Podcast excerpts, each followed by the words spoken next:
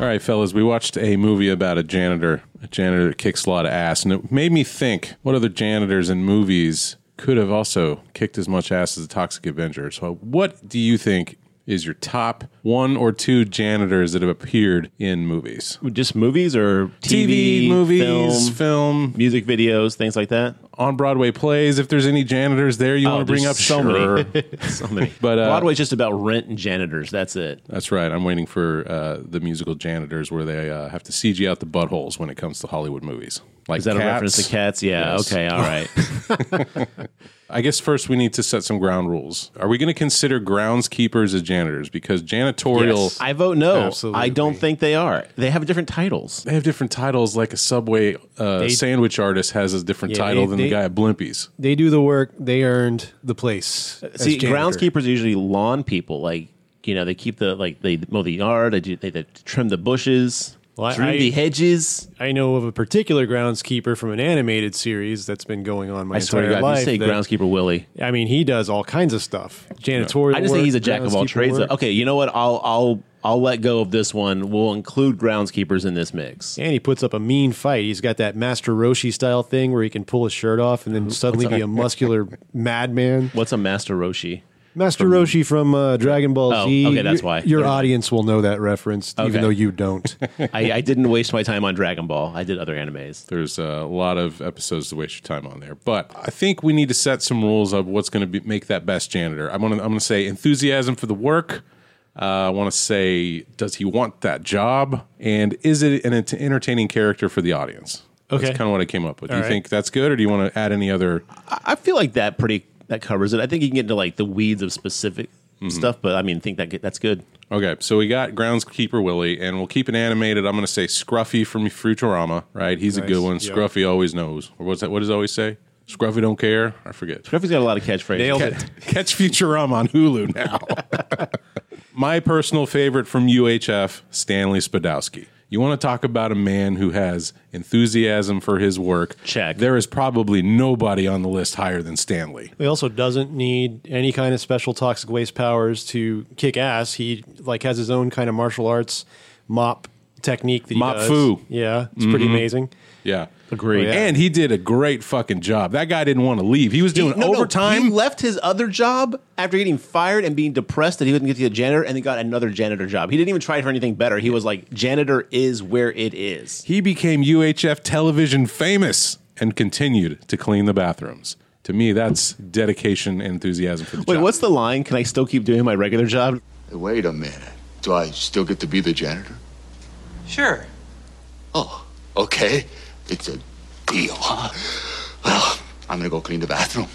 I'm not going to count this guy because he's not really a character, but I'm going to say the guy from the Nirvana or Weird Al smells like Nirvana video. yeah. He eats a donut out of the, his mop bucket and he plays a tuba and wears a tutu. I love that guy. But he looks so disgruntled, though, so I wouldn't give him the enthusiasm for his job, though. That's right. That's why I'm just giving him a shout out. Okay. So I Just a appreciate quick that nod. guy. Uh, we've got the janitor from Scrubs. His name is literally janitor, and his whole job is to foil and prank JD, who is like a like a an attendee in this eight season show. Great characters in that in that program. He's one of the best.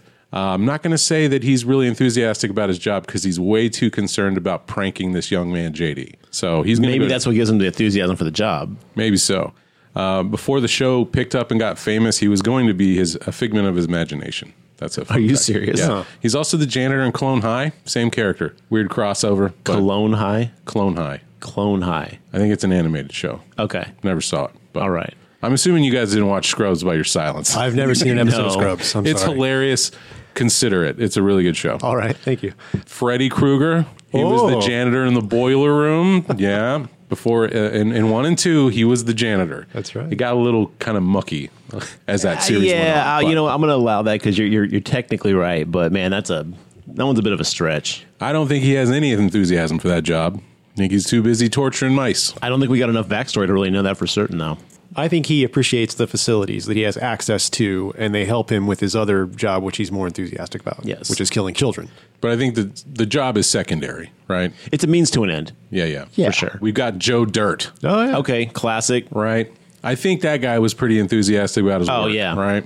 Contributed nonstop. Wh- Well, I would say he's only a janitor for a small portion of the film, and it's kind of not in his uh, at, at the best t- point in his life when he's a janitor either. No, but he's making the life's a garden. Dig it, you know. Like he's making the best of what he's doing. He's got to just keep on doing him, and he's he's passionate about what he does. You know, he talks about using little scrubbing bubbles. He's excited about that.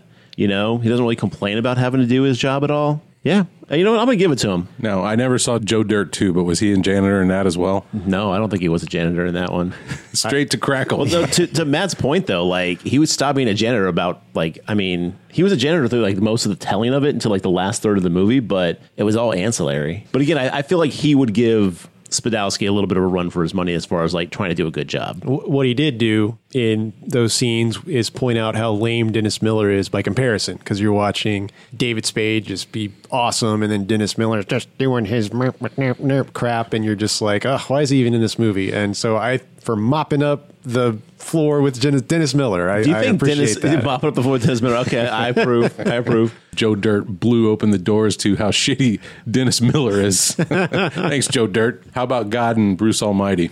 What God? Yeah, God. It God's was, a janitor. It was played by Morgan Freeman. He was the janitor in the building. I'm when- sorry, was that your Morgan Freeman impression? It was. It was terrible. Okay. Morgan Freeman. Morgan Freeman. It's me, Morgan Freeman. God, and I'm a janitor. so he's a he's God. He is a God, or he's God. I think we'd get disqualified The God. God because he's pretending to be a janitor. Yeah, that's- when Jim Carrey shows up and is trying to That find somebody in doesn't this count. building. Yeah, no. But he That's makes like them off That's the like floor. undercover boss level shit where they're all like, "I love being a janitor." It's like, no, you don't, you rich bastard. He does make Jim Carrey mop a whole building though. There is a precedence for the, He's a the janitor. Christian deities having day jobs. I mean, Jesus had the carpentry thing. You know, maybe Okay. God has the mopping thing. But But Jesus wanted to build stuff. He wanted to give back to the community. You know, He's busy making bird cages. the bird cages. You think so? when one could argue that God was a janitor when he flooded the whole earth to rid it of us awful sinners. Are you calling that mopping? He cleaned the world of all the people he didn't like. Oh boy! All right, so you want to keep God on All this right, list? let's, is let's what get I'm to hearing. the next janitor. This this That one's janitor stretching in the here. sky. Okay, we've got another groundskeeper, Argus Filch from Harry Potter. He's the old cranky Is dude. Argus Filch. He had the cat. Looking for Mr. Potter. Cool. I'm gonna give you that. You didn't one. watch any of those either, did I've you? seen the first one, and I don't remember much of it. And I saw part of the one where Gary Sinise becomes a werewolf. oh yeah, Was it Gary that was the Sinise? thing. I think Or it was Gary Gary Oldman. Oldman. Gary Oldman. I wish it was Gary Sinise. The Garys. I don't know which one it is. the two Garys, Full Moon, we both become wolves. I'd watch that. yeah, I'm It'd in. be pretty good. Uh, I'm going to say that this guy is not enthusiastic about his work. He doesn't want to be there. He hates all the kids. He's always Then pissed why off. do it? Sometimes you just got to deal with the lot you're served. You know what I mean? Okay. So, you know, I don't know. does he do magic? Not really. Hey, no, he just yeah. wanders around and watches all these young punks doing cool magic tricks while he's cleaning the toilets. That's that's a bum rap. Yeah. yeah. So I don't think he's going to be our top one. We've also got Will from Goodwill Hunting. Yeah. Every time he went to the cafeteria, he'd be like, "How about them apples?" He could do math Yeah. and and clean some toilets. He didn't seem enthusiastic about his job, though. Definitely not. I don't think he wants to be there. He wants to be some smart guy in the classes. Well, no, I mean, he didn't really want to. Remember, he had to be convinced to do that. Oh, that's But he right. just was there because he didn't know what else to do. It's a stupid movie. How about the janitor from Willy's Wonderland? Now, I admittedly have still not seen this movie, but it's the one with Nick Cage. It's basically Five Nights at Freddy's. So he's a janitor in the sense that a babysitter would be a janitor. You got to technically hit up after the kids, but you're not there to clean specifically. He's just a caretaker overnight. He's there to watch the place, basically make sure it doesn't get too fucked up or broken into. Clean up a little bit while he's there. Go for it. It was a part-time gig. It's very, very Contract it's gig work. work. Yeah, it's gig work for sure. Okay, so When you're a janitor at a robotic singing animatronic pizza place, do you fix the robots too? I think it just really is up to the management. I mean, I'm sure you could loop that in. You could have a mechanical janitor, I guess, but I wouldn't trust my janitor with that. I'd hire a mechanical engineer. like the pin, pinball well, guy that comes well, out and like- fixes all the pinball machines. yeah. Well, like growing up in Corpus Christi, Texas, we had a Chuck E. Cheese with robots singing and walking around. Yeah, I and doing- loved it. I walking loved the- around. Well, I don't remember that part. um, yeah, maybe that There was the Elvis in the corner who was the lion lion that would do the uh, Elvis. But these songs. were advanced animatronics. This was, I mean, like were PhD engineers on site to keep these things running. How did how did it? What was the magic? How did this happen? Might I uh, point your attention to Will from Goodwill Hunting? I bet he could do it. I think there was probably like one or two guys that serviced the Chuck E. Cheese's in a certain area. Would be my oh, could you guess. imagine being that guy and be like, "Yo, I'm the one that does all the mechanical work for the Chuck E. Cheese robotics. They fly me all over the globe. All I do is fucks with robots." That seems like a rad job. If that didn't exist, man, talk about a fantasy job right there. That'd be great. Okay. Uh, um, how about Joel Robinson from Mystery Science Theater 3000? He Absolutely. did a Yeah. good job cleaning up the place. They shot him into space. Yeah. Well, yeah. that is poor what the guy. theme song said. Yes, you're correct. he also enjoyed what he did. He didn't seem to complain, have any problems with it. Yeah, I thought he was just a happy-go-lucky kind of He guy. was, he was more annoyed being shot into space with no way of getting back home as opposed to actually being the janitor. You're working at Deep 13, you know, just doing his thing. Mm-hmm. so is he is he the number the number one? Are we? Ra- is this a ranking? This is Are just we- a list. We're going to pick. okay. We're almost done with the list. I see. and he can build his own robots. So you want to talk about about a guy that can fix? There you go. Chuck I E. think we've Cheese's. just broken this wide open. That's Joel Robinson was fixing all the Chuck E. Cheeses in the '80s before he got shot into why they space. all got shut Yeah, down. now we know his backstory. That makes sense. That's where he got all the parts for Servo. you know, uh, and then I don't remember this character's name, but Garrett, you mentioned it to me yesterday. The janitor from the Breakfast Club. Yes. Now I haven't seen the Breakfast Club in ages. Wow. So tell me more about this character. So this is the janitor who is the janitor of a high school. He is, as he described himself, the eyes and ears of the school. He is kind of the connection between the kids and the adults. He's the one that understands what it's like to be a kid and how much it sucks and what you have to go through. And then you've got the principal, who, in, in all sincerity, is a dick. I mean, there's no question about that. He's just full on dick. The janitor kind of reminds the principal, like, hey, look, man, these are the kids who are going to be taking care of us when we're old. These are the kids who are just trying to get through what we also got through. And like, so he's kind of like this, like, great voice of reason for the adults and the kids alike, you know, but he also understands because, like, when they're in the, the detention room, he's like, hey, by the way, that clock's five minutes fast. Like, he knows the secrets, the ins and outs. And you know what? He doesn't complain about doing his job. He says, Hey, I do this. This is what I do. I make my money. I get out. But at the same time, he's just trying to make sure everyone's coexisting in a way that works. That's my vote. That's my guy right there. That's my number one janitor. That's your top bill. That's the guy, man. Plus, you know, he, he- that dude looks like a party. That dude looks like outside of work, you know, he's up to some cool shit. Maybe building robots. Oh, Maybe, Maybe. but they're not going to be as cool as Tom Servo and Crow. No, of course not.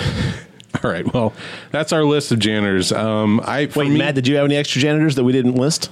No, I don't- no, I think Mark covered them Oh. all. I think so too. I think Mark's really invested in janitorialism. Left. Janitorialism. I turned every janitorial stone to s- check underneath, and yeah, we got them all. Um, I don't know. For me, it's got to be Stanley Spadowski. I just love that guy. Anytime Michael Richards was on the screen, this watermelon tastes like poop.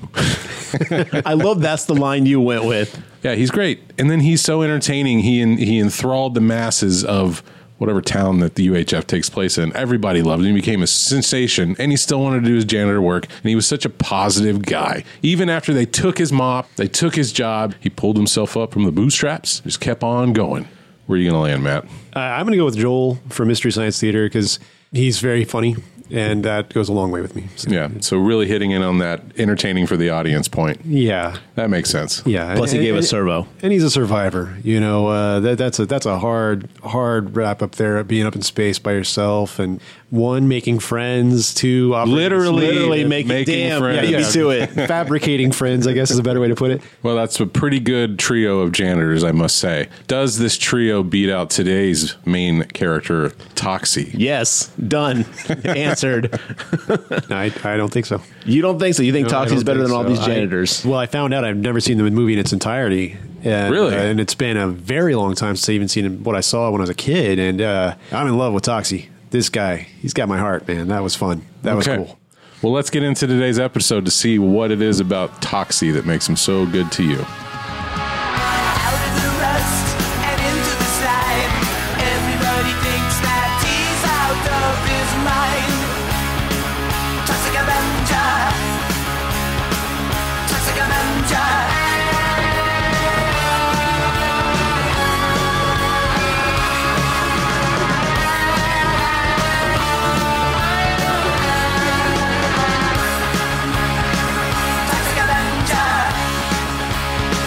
Toxic Avenger.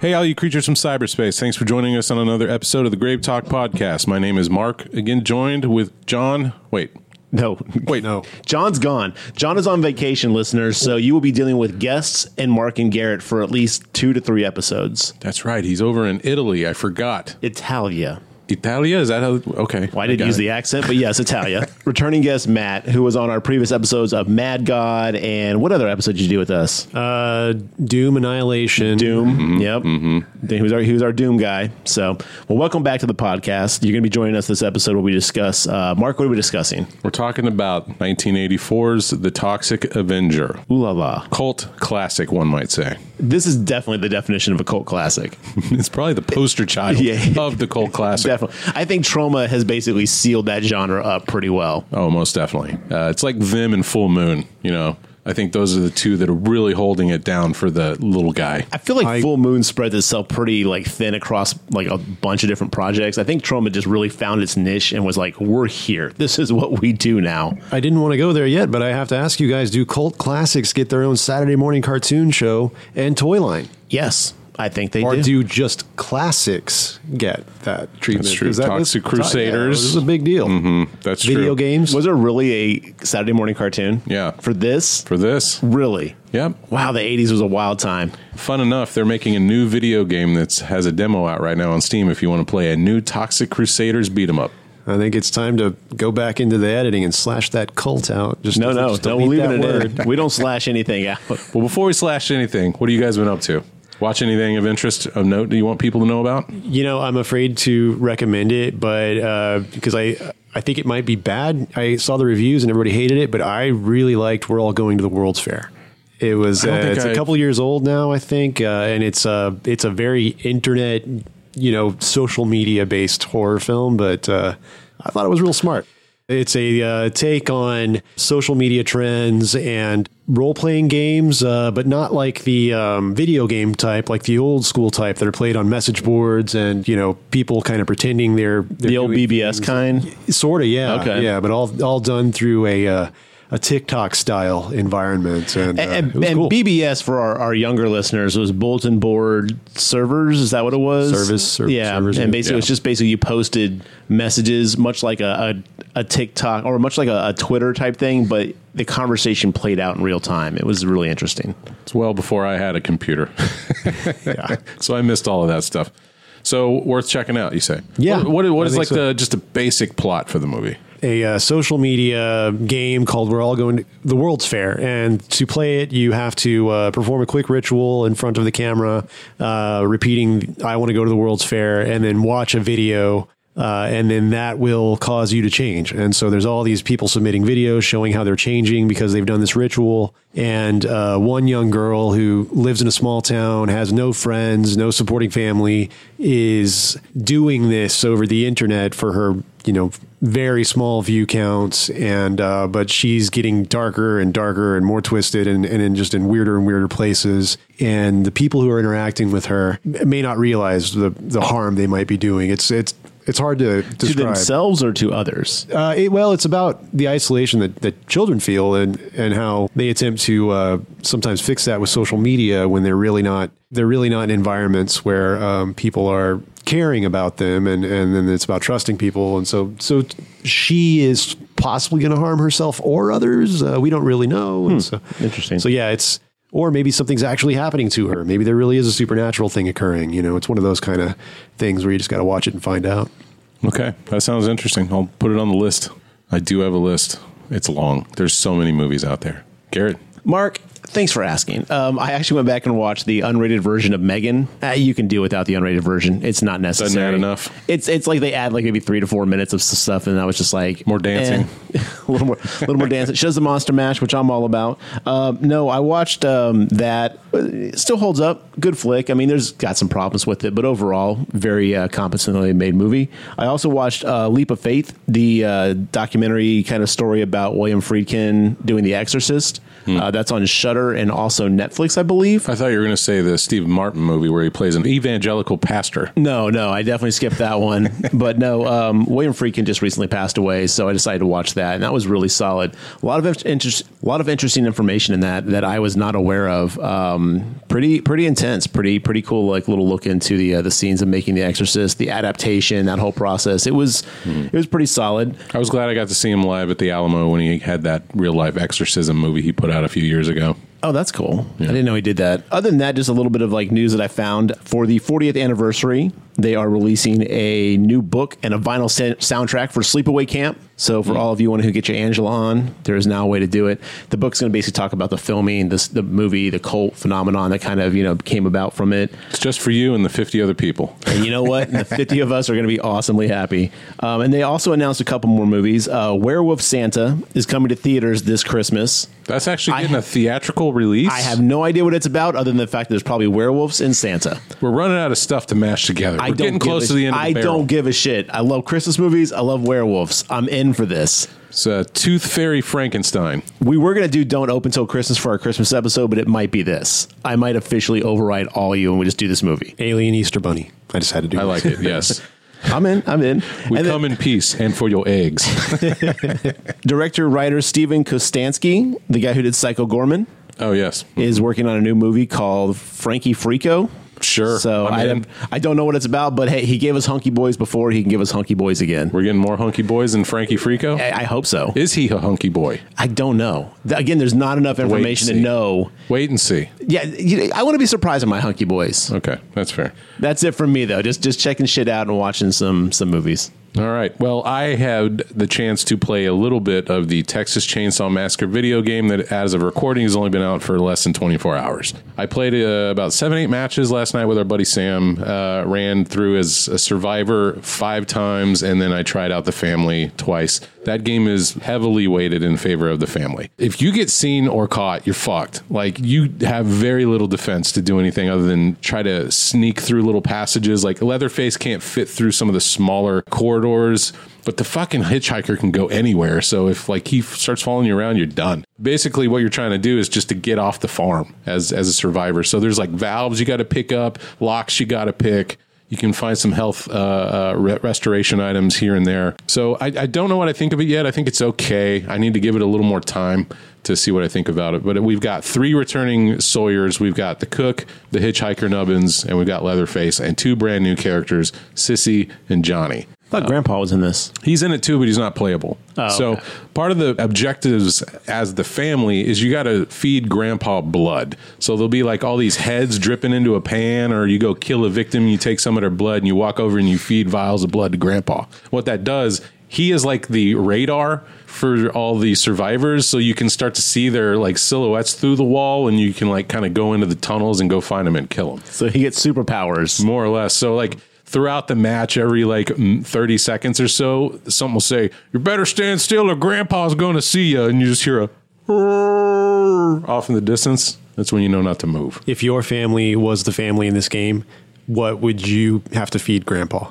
Uh, probably like macaroni salad, Yeah, pimento cheese sandwiches. the cheese sandwiches. Yeah. I know about those. Guaranteed grandpa food right there. Yep.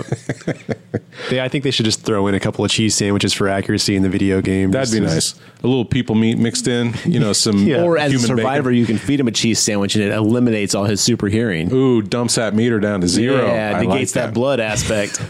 So i- it's too early for me to say. I, like I said, I think it's okay. I, I think I still really was just so in tune with the Friday the Thirteenth style asymmetrical horror multiplayer game that this isn't quite there for me. And I did enjoy Evil Dead as well. I just don't know how many more of these horror asymmetrical multiplayer games I can do before I'm just bored. We All also of have- them. We also have Killer Clowns from Outer Space coming Yeah, out soon. you, you have to play that too. You're required to I play have them to. all. Yeah, it's, guaranteed. I mean, yeah. I am the super fan of the clowns, so you know, I'll let you know. But uh, yeah, go check it out. It's on Game Pass. That's exactly why I played it. I don't Uh-huh. know if I would have spent like forty dollars on this right out the gate, but it's there. It's a good ad and value for the Game Pass. So there's a, a trend in a lot of these asymmetrical horror survivor games where the DLC will replace the monsters with people from other franchises, other movies, things Dead like by that. Daylight, probably the number one example of that, where they got Mike Myers, Ash, Pyramid Head, you name it. If it's a horror thing, it's- Uh-huh. Leatherface. yeah, Leatherface.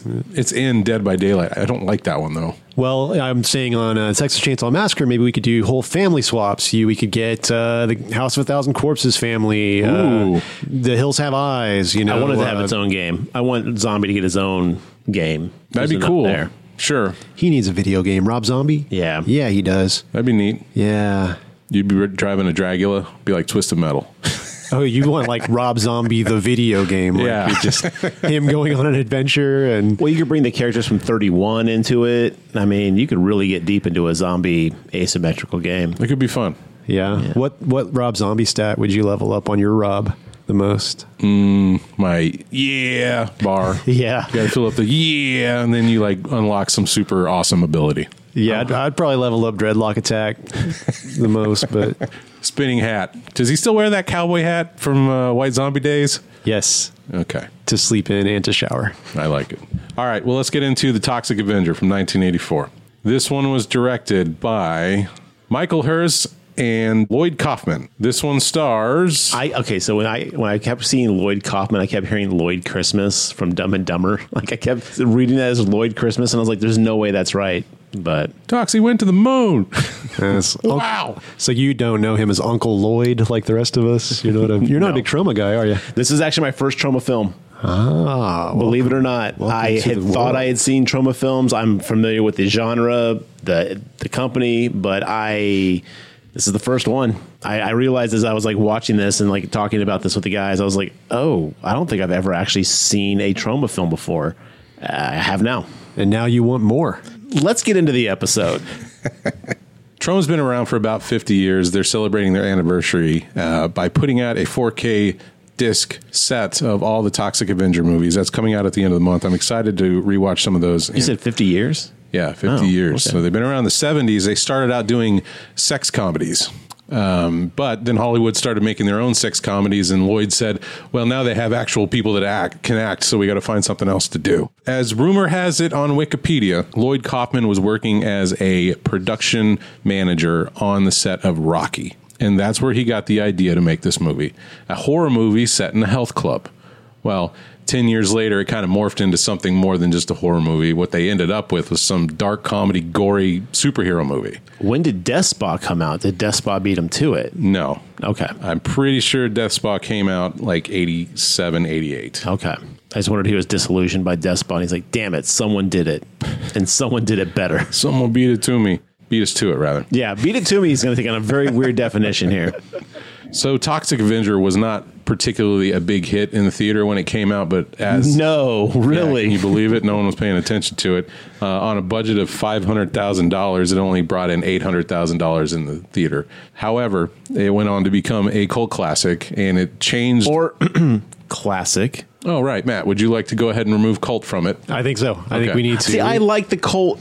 th- I like the cult like nominator on it. I like cult classics. When someone says that to me, I kind of know where I'm going with it.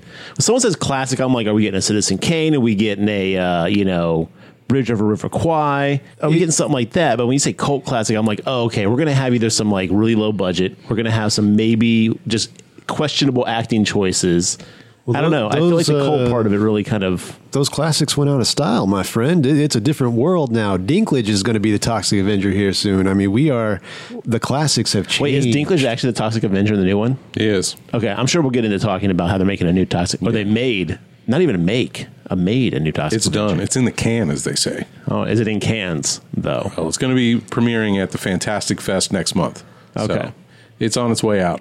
Cult, I think Cult is necessary because it tells me exactly where I would need to s- look for it on the VHS rental shelf. You know, Toxic Avenger is not going to be next to Citizen Kane if you were to go You're rent a still movie. talking 30 years ago. But I do know, we but think, I think- Toxic Avenger Four Citizen Toxie is going to be next to Citizen Kane? Maybe. I don't think it's a blight. I don't think cult classic means like it's bad. I, I think it's its own genre. You know what I mean? Yeah, I guess I am treating it like kind of a derogatory, Yeah. and I, sh- I shouldn't. You're right. Yeah, I, I see it as a positive because when someone says cult classic to me, you've got my attention at that point because I'm like, oh, okay, I'm gonna, there's something in here that I'm going to dig, but it's not going to be for its traditional filmmaking qualities that we come to understand that makes a classic film. Yeah. So one thing we just need to set on the table is that cold classic B movies from Tromas cannot be graded against classics. they are their own thing, but they can still be enjoyable and fun. It doesn't necessarily mean they're good. Well, see, though, I view it like this. And again, I won't, I won't get on the soapbox too much, but like, you know, when you talk about m- regular movies, you know, I love The Goonies. I would not call that a classic film. I love it. I think it's one of my top five movies of all time, but I wouldn't call it a classic film.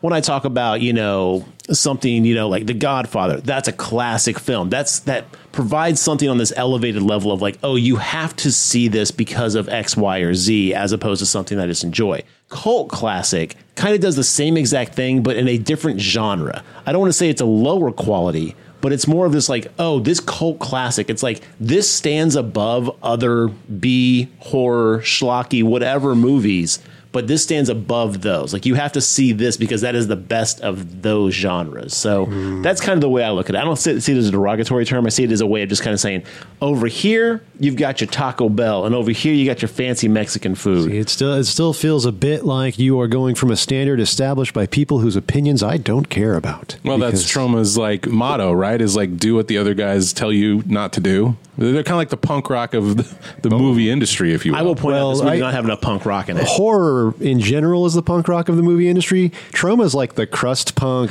uh, they all live in a house together, and uh, There's definitely some like hepatitis going around for sure. yeah, it's it would be- yeah, probably yeah.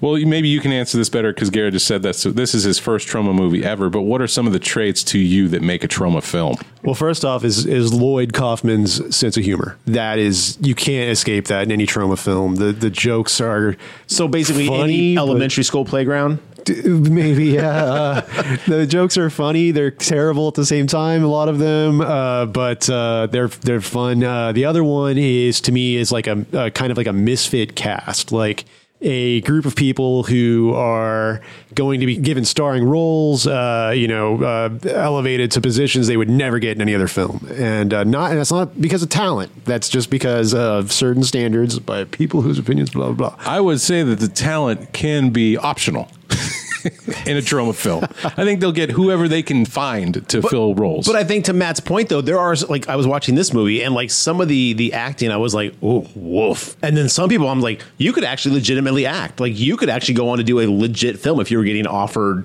you know, roles in X, Y, and Z. Um, I sure, think that's why I'm there saying is- that the the, the uh, uh, ability to act is like, hey, if you got it, you got it. But you're still in the movie.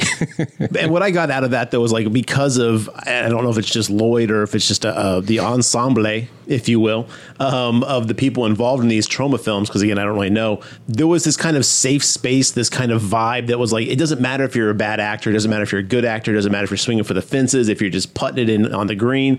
Like you're here, it's all good. It felt like everyone felt like legit compared to everyone else. Like no matter how good or bad you were, it felt like you were on the same playing field, which was kind of nice to see because you know when you go to bad movies sometimes, and I use bad in a general sense. Now I didn't think this movie was bad. But when you go to like bad movies with bad acting, bad plot, bad story, you know, cheap budgets and stuff, usually you can pretty much guarantee you're gonna not enjoy the acting.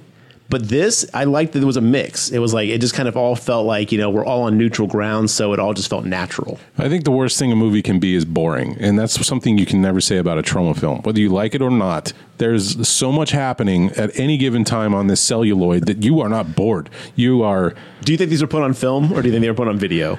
oh no, these went to the movie theater. Did they really? Yeah. For, for a good amount of their time, I think it wasn't until like Sergeant Kabuki Man where they really started having monetary trouble. Sergeant Kabuki man, NYPD. go on. Up until that film, I think they were regularly coming out in the theater, but then after that, they had to restructure as more of an independent film thing uh, to stay afloat. Okay. Um, but for me, when you ask me what I think of trauma films, I think they're quick, cheap, campy, gratuitous, bloody, horny, and shocking. I think that's all like a requirement of a trauma film. I feel like that's the horror genre though, kind of in general, isn't it? Yeah, that's true. But trauma steps outside of horror a lot of Okay. the times. They're doing more of the comedic stuff in Okay. a lot of their films. Like Sergeant Kabuki Man's like another superhero spoof comedy. recently someone described it to me as uh, trauma is like if john waters and david lynch were a horror team like like it's somewhere between those two That's a good comparison. I can see that. Ah, see, I don't. I can almost get on to that. I think David Lynch has a little bit too like weird abstract at times. But again, I, don't, I haven't seen enough trauma to really say. But like for Toxic Avenger, I could definitely see some John Waters mixed with like some some horror elements. It, it probably is like a 70 Waters 30 Lynch or, or- okay, I can get yeah, down with that. Something yeah, like I that. can get down with that. As long as it's not 50-50, I can No. totally see that. It's Lynch not is on the lower end. Yeah. Because Lynch has got some interesting things that he does, and you're just kind of like, well, that was unexpected. And I feel like this movie had a, a fair bit of that too. That was nice. so I would recommend Garrett if you're going to walk away from this going, okay, I can. I think I got a stomach and an appetite for a little more trauma.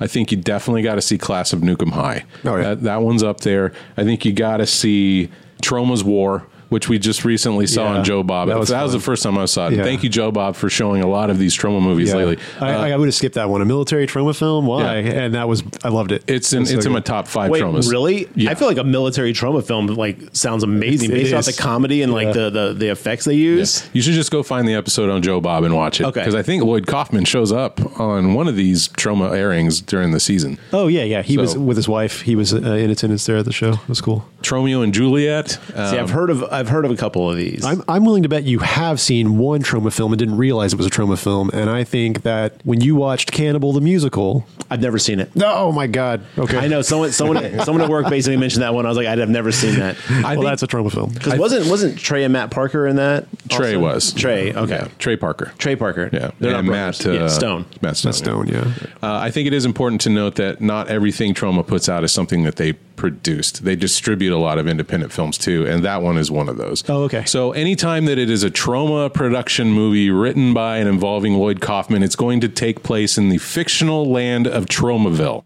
Which, as we see at the beginning of this film, we're going to talk about today, is the world's biggest dumping ground for toxic chemicals. So I had a question about that because it said Tromaville throughout the movie, but we were clearly in New York, and they even say New York City at the beginning because we show the two towers. Yeah, all the toxic waste from New York goes like the down, suburb. down downstream. Oh, okay, to so it's like Tromaville. it's like a Jersey Yeah. offshoot. Yeah, and I think one of the taglines for this movie is New Jersey's first superhero. Oh. Okay, so it is in Jersey. yeah, so it's it's definitely a trauma. Tromaville is a suburb. Okay, Before we move on, I I, I got to mention this one film because it Do wouldn't it. be right not Do to. it. But if you're out there, if you haven't Hold on, seen, Mark, shut up. Let the if man. you talk. haven't seen Poultrygeist, Night of the Chicken Dead. Is that the one where uh, chicken fried chicken comes alive and starts killing people in the restaurant? Yes, it's a it's a it's a tr- it's a musical, by the way, that Troma put out about what happens when you build a fried chicken restaurant on top of a old burial ground and aliens invade. Also, Shout out to Casino El Camino downtown, who was playing that on the TV one time when I was eating a hot dog. It was nice. Great I didn't know what it restaurant. was. I was I was like, what the fuck is this? And I was like, okay. That dive bar has the best hamburgers. If you're ever in Austin, go to El Camino. I also wanted to note that there was a few actors and actresses that had their first gigs working at Trauma, including Vincent D'Onofrio. He was in a film called The First Turn On. I think that was when they're still in their sex comedy era. James Gunn, he originally uh, got his start on Tromeo and Juliet. We have Marissa Tomei in this movie. really, who did You didn't play? even notice. Wow. I didn't notice her either, but I saw it on Wikipedia. Uh, Sizzle Beach USA was Kevin Costner's first film, and Chopper Chicks from Zombie Town was Billy Bob Thornton's first role. Billy Chopper Bob, chicks from Zombie Town. yeah. Okay, I'm in. So we've had some talent come out of this. place. D'Onofrio, really? Yeah, how about that? Oh, okay. All right. Oh, All right, so let's uh, unless you got any more trauma you want to talk, we can get into. we gonna toxic trauma adventure. dump? We, we're jumping. Oh, come on. trauma. I was waiting to see that the whole damn episode. You guys got to give me some kind of reaction on that. okay. Hold on, do it again. No, no, it's too late. The moment's Oh. passed. Damn it. Okay. All right. I think we can move on. Okay. Thanks, Matt. We're good. Let's go. So, Toxic Avenger 1984. This one stars Andre Miranda as Sarah, Mitch Cohen as the Toxic Avenger. Actually, there's three people that play the Toxic Avenger there's the actor, the voiceover, and then Melvin. Wait, are you serious? Yeah. Oh, God. Jennifer Baptist as Wanda, Cindy Mannion as Julie, Robert Pritchard as Slug, Gary Schneider as Bozo, Pat Ryan as Mayor Pete Belgoody, Mark Torgel as Melvin Ferd Junko the Third. I do want to say Dan Snow is Cigar Face. Okay, I did have cigar face written down in my notes a couple times. I love Cigar Face. He's Do you so know why they call stupid. me cigar face? And I was like, oh, here we go. And I was like, oh, wait, you're just going to put a cigar out on him? Yeah, yeah, that's it. That's all it takes. Do you think that's a reference? Do you think Taser Face is a reference to Cigar Face uh, in James Gunn's Guardians of the Galaxy? Maybe I like to think that Cigar Face is a reject from Dick Tracy. I love that. Yeah. Patrick Kilpatrick as Leroy, Larry Sultan as Frank, Michael Russo as Rico, and I think that's probably Look, enough. Ani, people. uh, you don't need to know who half these people are, and you don't even know half to know their names. Just know that they're here in this movie. I do want to say that in the Toxic Crusaders video game that's coming out soon, Leroy, Frank, and Rico are all bad guys you got to beat up in the game. That's awesome. So that was cool. All right, fellas, here's what the Toxic Avenger rates on Rotten Tomatoes. We've got a 70% with the critics. Wow. Out of 20 reviews. And we got a 20 reviews. Okay, never mind. 64% with the audience. I think that's pretty good. And that's out of 10,000 plus reviews. So here's what the back of the Betamax says about Toxic Avenger. Jesus Christ, Betamax. Anytime it's available, I'm going to the beta.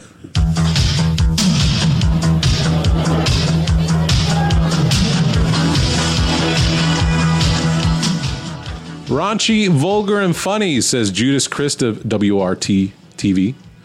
Hilariously tasteless, jaw dropping violence. We would watch it again in a minute, says the New York Daily News. Is it just quotes? No, this is just Oh. at the top. Has a maniacally farcical sense of humor, says the New York Times. It is just a bunch of quotes. What's faster than a spreading germ? More powerful than Mr. Clean? And more lethal than nuclear waste? Is it a floor cleaner? Is it a waste site? Are you no. asking us? The box is. Oh, okay. No, it is the Toxic Avenger, the first superhero from New Jersey. He french fries his foes, dry cleans the dastardly. Watch out, bad guys. Truth, justice, and the American way is on a righteous rampage. It's Melvin, alias the Toxic Avenger, and he's gonna get you. Melvin. Transformed from wimp to warrior by a dip in a chemical pool, Melvin, parenthesis, talks to his friends, battles corruption and crime in small American towns. But can even an industrial strength superhero survive a showdown against an army of tanks and troops? Thrill to the action, adventure, and yes, romance of this hilarious tongue in cheek hit. Warning explosively funny may cause irritation to the excessively serious That was a choice of words. and hard to read. Obviously. wow. Uh, but you know, it tells you what to, you're getting into in the beta days. I, I appreciate that it's just as wild as the movie itself. All right, Garrett, you've never seen this movie before. What did you think of the Toxic Avenger? I enjoyed it. I definitely have some issues with it. I don't think it's lived up to the hype that everyone's like, "Oh my god, trauma films, you have to, you know." But I my love of bad movies, this fit right in. I did not think this was a great film. I don't know if I'd recommend it to others unless they knew they were into garbage movies. And garbage is not a derogatory thing for me. I love garbage movies. Yeah, it was all right. The plot, man, jeez, they could have cut like 20 minutes out of this movie and would have been that much better. We need to normalize bringing back like 40 to 50 minute movies. So I found out that they did cut at least 20 minutes from the film. Uh, Mark, do you remember me asking you if yours cut contained certain scenes that I was watching and Oh, yeah. confused by? Because mine was 128, mine was an hour and 28 minutes. Uh, So I I um I have a policy now that I pirate everything because I've found that uh, I can get a much better experience. I'll pay for stuff and then I'll watch my pirated version because it's usually uncompressed and 4K and and so I found uh, uh, this was this is on Amazon by the way if you want to stream Toxic Avenger and I have Amazon Prime and I clicked it to make the little thing register. I don't know if that counts, but Hmm. but my pirated version had a lot of extra scenes and um, it turns out the uh, a lot most of the sex scenes in the film are supposed to be out- about three times longer and contain flashbacks to earlier in the film, which is hor- in. That was horrible. Actually, so, that I I gotta coulda- love a movie that flashes back to itself. But I'm Yeah. saying that sounds like just dumb enough fun that would actually be like really hilarious. Yeah, that, well, originally they were going to do that a lot because there was just. there's I don't know if we plenty need a lot of them. I maybe Yeah. like one or two of them might have been in a okay. I guess they were trying to show the mind of Toxie and all that he's been through, and so there was a lot of flashing back of him just you know back in the in the uh, fast food restaurant fighting the thugs, and you're Okay. like, okay, yeah, I remember that happened 20 minutes ago. uh, but yeah, a lot of jokes were cut, and, uh, a lot of stuff was cut, and I I, I could tell because I would be watching the thing, and it's HD, looks great, and then it just goes to the like worst VCR, uh, VHS looking fidelity. So Aliens for 3 about 10 director's cut minutes. style thing. Yeah. Okay. and then, it awesome. would, then it would turn back into the theatrical release. Do you think that's gonna be your version going forward, or are you just like the one and done? I'm gonna go back to the regular theatrical release. There's a couple things I would have kept in there. Yeah. But most of it was, um, I could see why they cut it. Yeah. You said you hadn't seen it since you were a kid, and then you maybe not seen the whole thing all the way through. What did you think of it? I felt like a kid again. I was so excited. I, I, I mean, because I wasn't expecting it to just be a straight ethical hero. Toxie's a good person, and and he's just he's so heroic and so helpful. There's no cynicism or anything, and I wasn't expecting that, and I really needed that apparently. And I just I was laughing and having a great time. Uh, I mean, even when you see him do a kill that you think, ooh now he's he's out of control. Here it is. Here's that dark cynicism part. Uh, well, it turns out no, that was good that he did that too. Uh, so and we'll, I'm sure we'll get to that, but um, Talking about at the laundromat. yeah, yeah.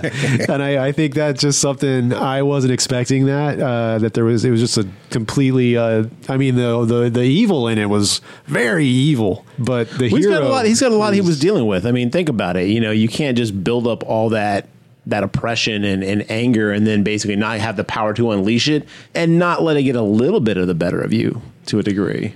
oh, he's This a, is almost like therapy for him. He's a savage For Wendell, Jonathan, Dave, Foo, Fourth, the third. Uh, uh, Melvin Fur Junko the third. there you go. Thank you. mm, It's worth considering when this film came out. We're talking almost 40 years ago, this movie. It was well before Batman 89, the heyday of the Marvel superhero movie. So, what did this have to draw on if it was trying to make a parody of a superhero movie? We're talking like 50s Superman, shit like that, where it was the idyllic, you know, strong morality guy, you know, and that's basically what Toxic Avenger is, only a mutated mess of a creature. I think that's where they're drawing a lot of that from. But you're right, it's nice and refreshing today to have just that straight up stand up hero surrounded by all this gore and blood and sex and tits. You know, it's it's- toxic waste. toxic waste. It's a really interesting dichotomy that they've got going on in this film, I think. For me, this movie is just tons of fun. The plot is tertiary. It's all about the gore and the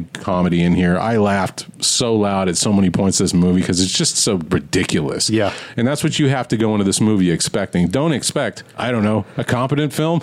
it is competent. No, but it's it's, competent for definitely sure. culty for sure. And I think if you know anybody that's like, well, I don't know if you're going to like uh, this style of movie. First question is like, can you hang with B movies? Do you an- like mystery an A- science It's theater? an A to B plot. It's like A has to go to B, B has to go to C, C has to go to D, and you don't really care why. You just know that that's the next letter in the alphabet, and that's I, where we're going. I think C to D in this movie is the weakest part of this whole film. When they go to the campground, this movie kind of falls apart. Uh, falls apart for me. falls a fart. yeah, on purpose. Does that too. Trauma. yeah, Um, Lloyd Kaufman humor on the show. Yeah, but I think this one's great. I can't wait to get that box set in to watch the other three that I haven't seen in like 20 plus years. How does this one kick off? It kicks off with a warning Toxic Avenger contains scenes of extreme violence. And I thought they were lying to me because I, for some reason, remember this movie airing on USA on cable TV. I forgot about like killing kids, squashing heads, dry pressing little old ladies. I Using was- a man's balls as a speed bag. so with a Looney Tune sound effect included, it was great. Yeah. uh, this movie was way over the top than I remembered, so I'm glad we- we did this one. But yes, it's extreme violence. We get a voiceover about society and pollution, uh, so we got a message there that this film is going to continue with. And Tromaville, again, like I said earlier, is this fictional place, but in the movie, this is the world's number one dumping ground for toxic chemicals. Population fifteen thousand. Is the big fat guy the mayor? He is the mayor. Okay, because he was like, I just secured the deal. We can start dumping more chemicals here. We're gonna make some money, and I was like, all right. You want to talk about over the top, silly, classic evil characters, but that'll put it right next to the reservoir. All the toxic chemicals will go into the water system. Smoking Yeah. cigar shit. It's like Cigars and That's brandy the while whole they laugh. scene. I like how your cigar noise sounds like you're kissing someone. Or like a pacifier. Yeah. Anyway, that's for the audience. Little ASDMR there for you. ASMR. Whatever. ASMR. What does that stand for? Don't worry about it. That's what it stands for. Forget about it. We go to the Trauma Health Club and we're introduced to Melvin I loved this at this point. This is where I was in. This is where all the credits is rolling through. We get to see all the patrons of this health club. We got two gay men uh, wearing bandanas and speedos off in the corner. We got jugs a jiggling. You know, it's it's your standard '80s That was fare. a, that was their previous trauma movie, Jugs a Jiggling. Chuck is jiggling.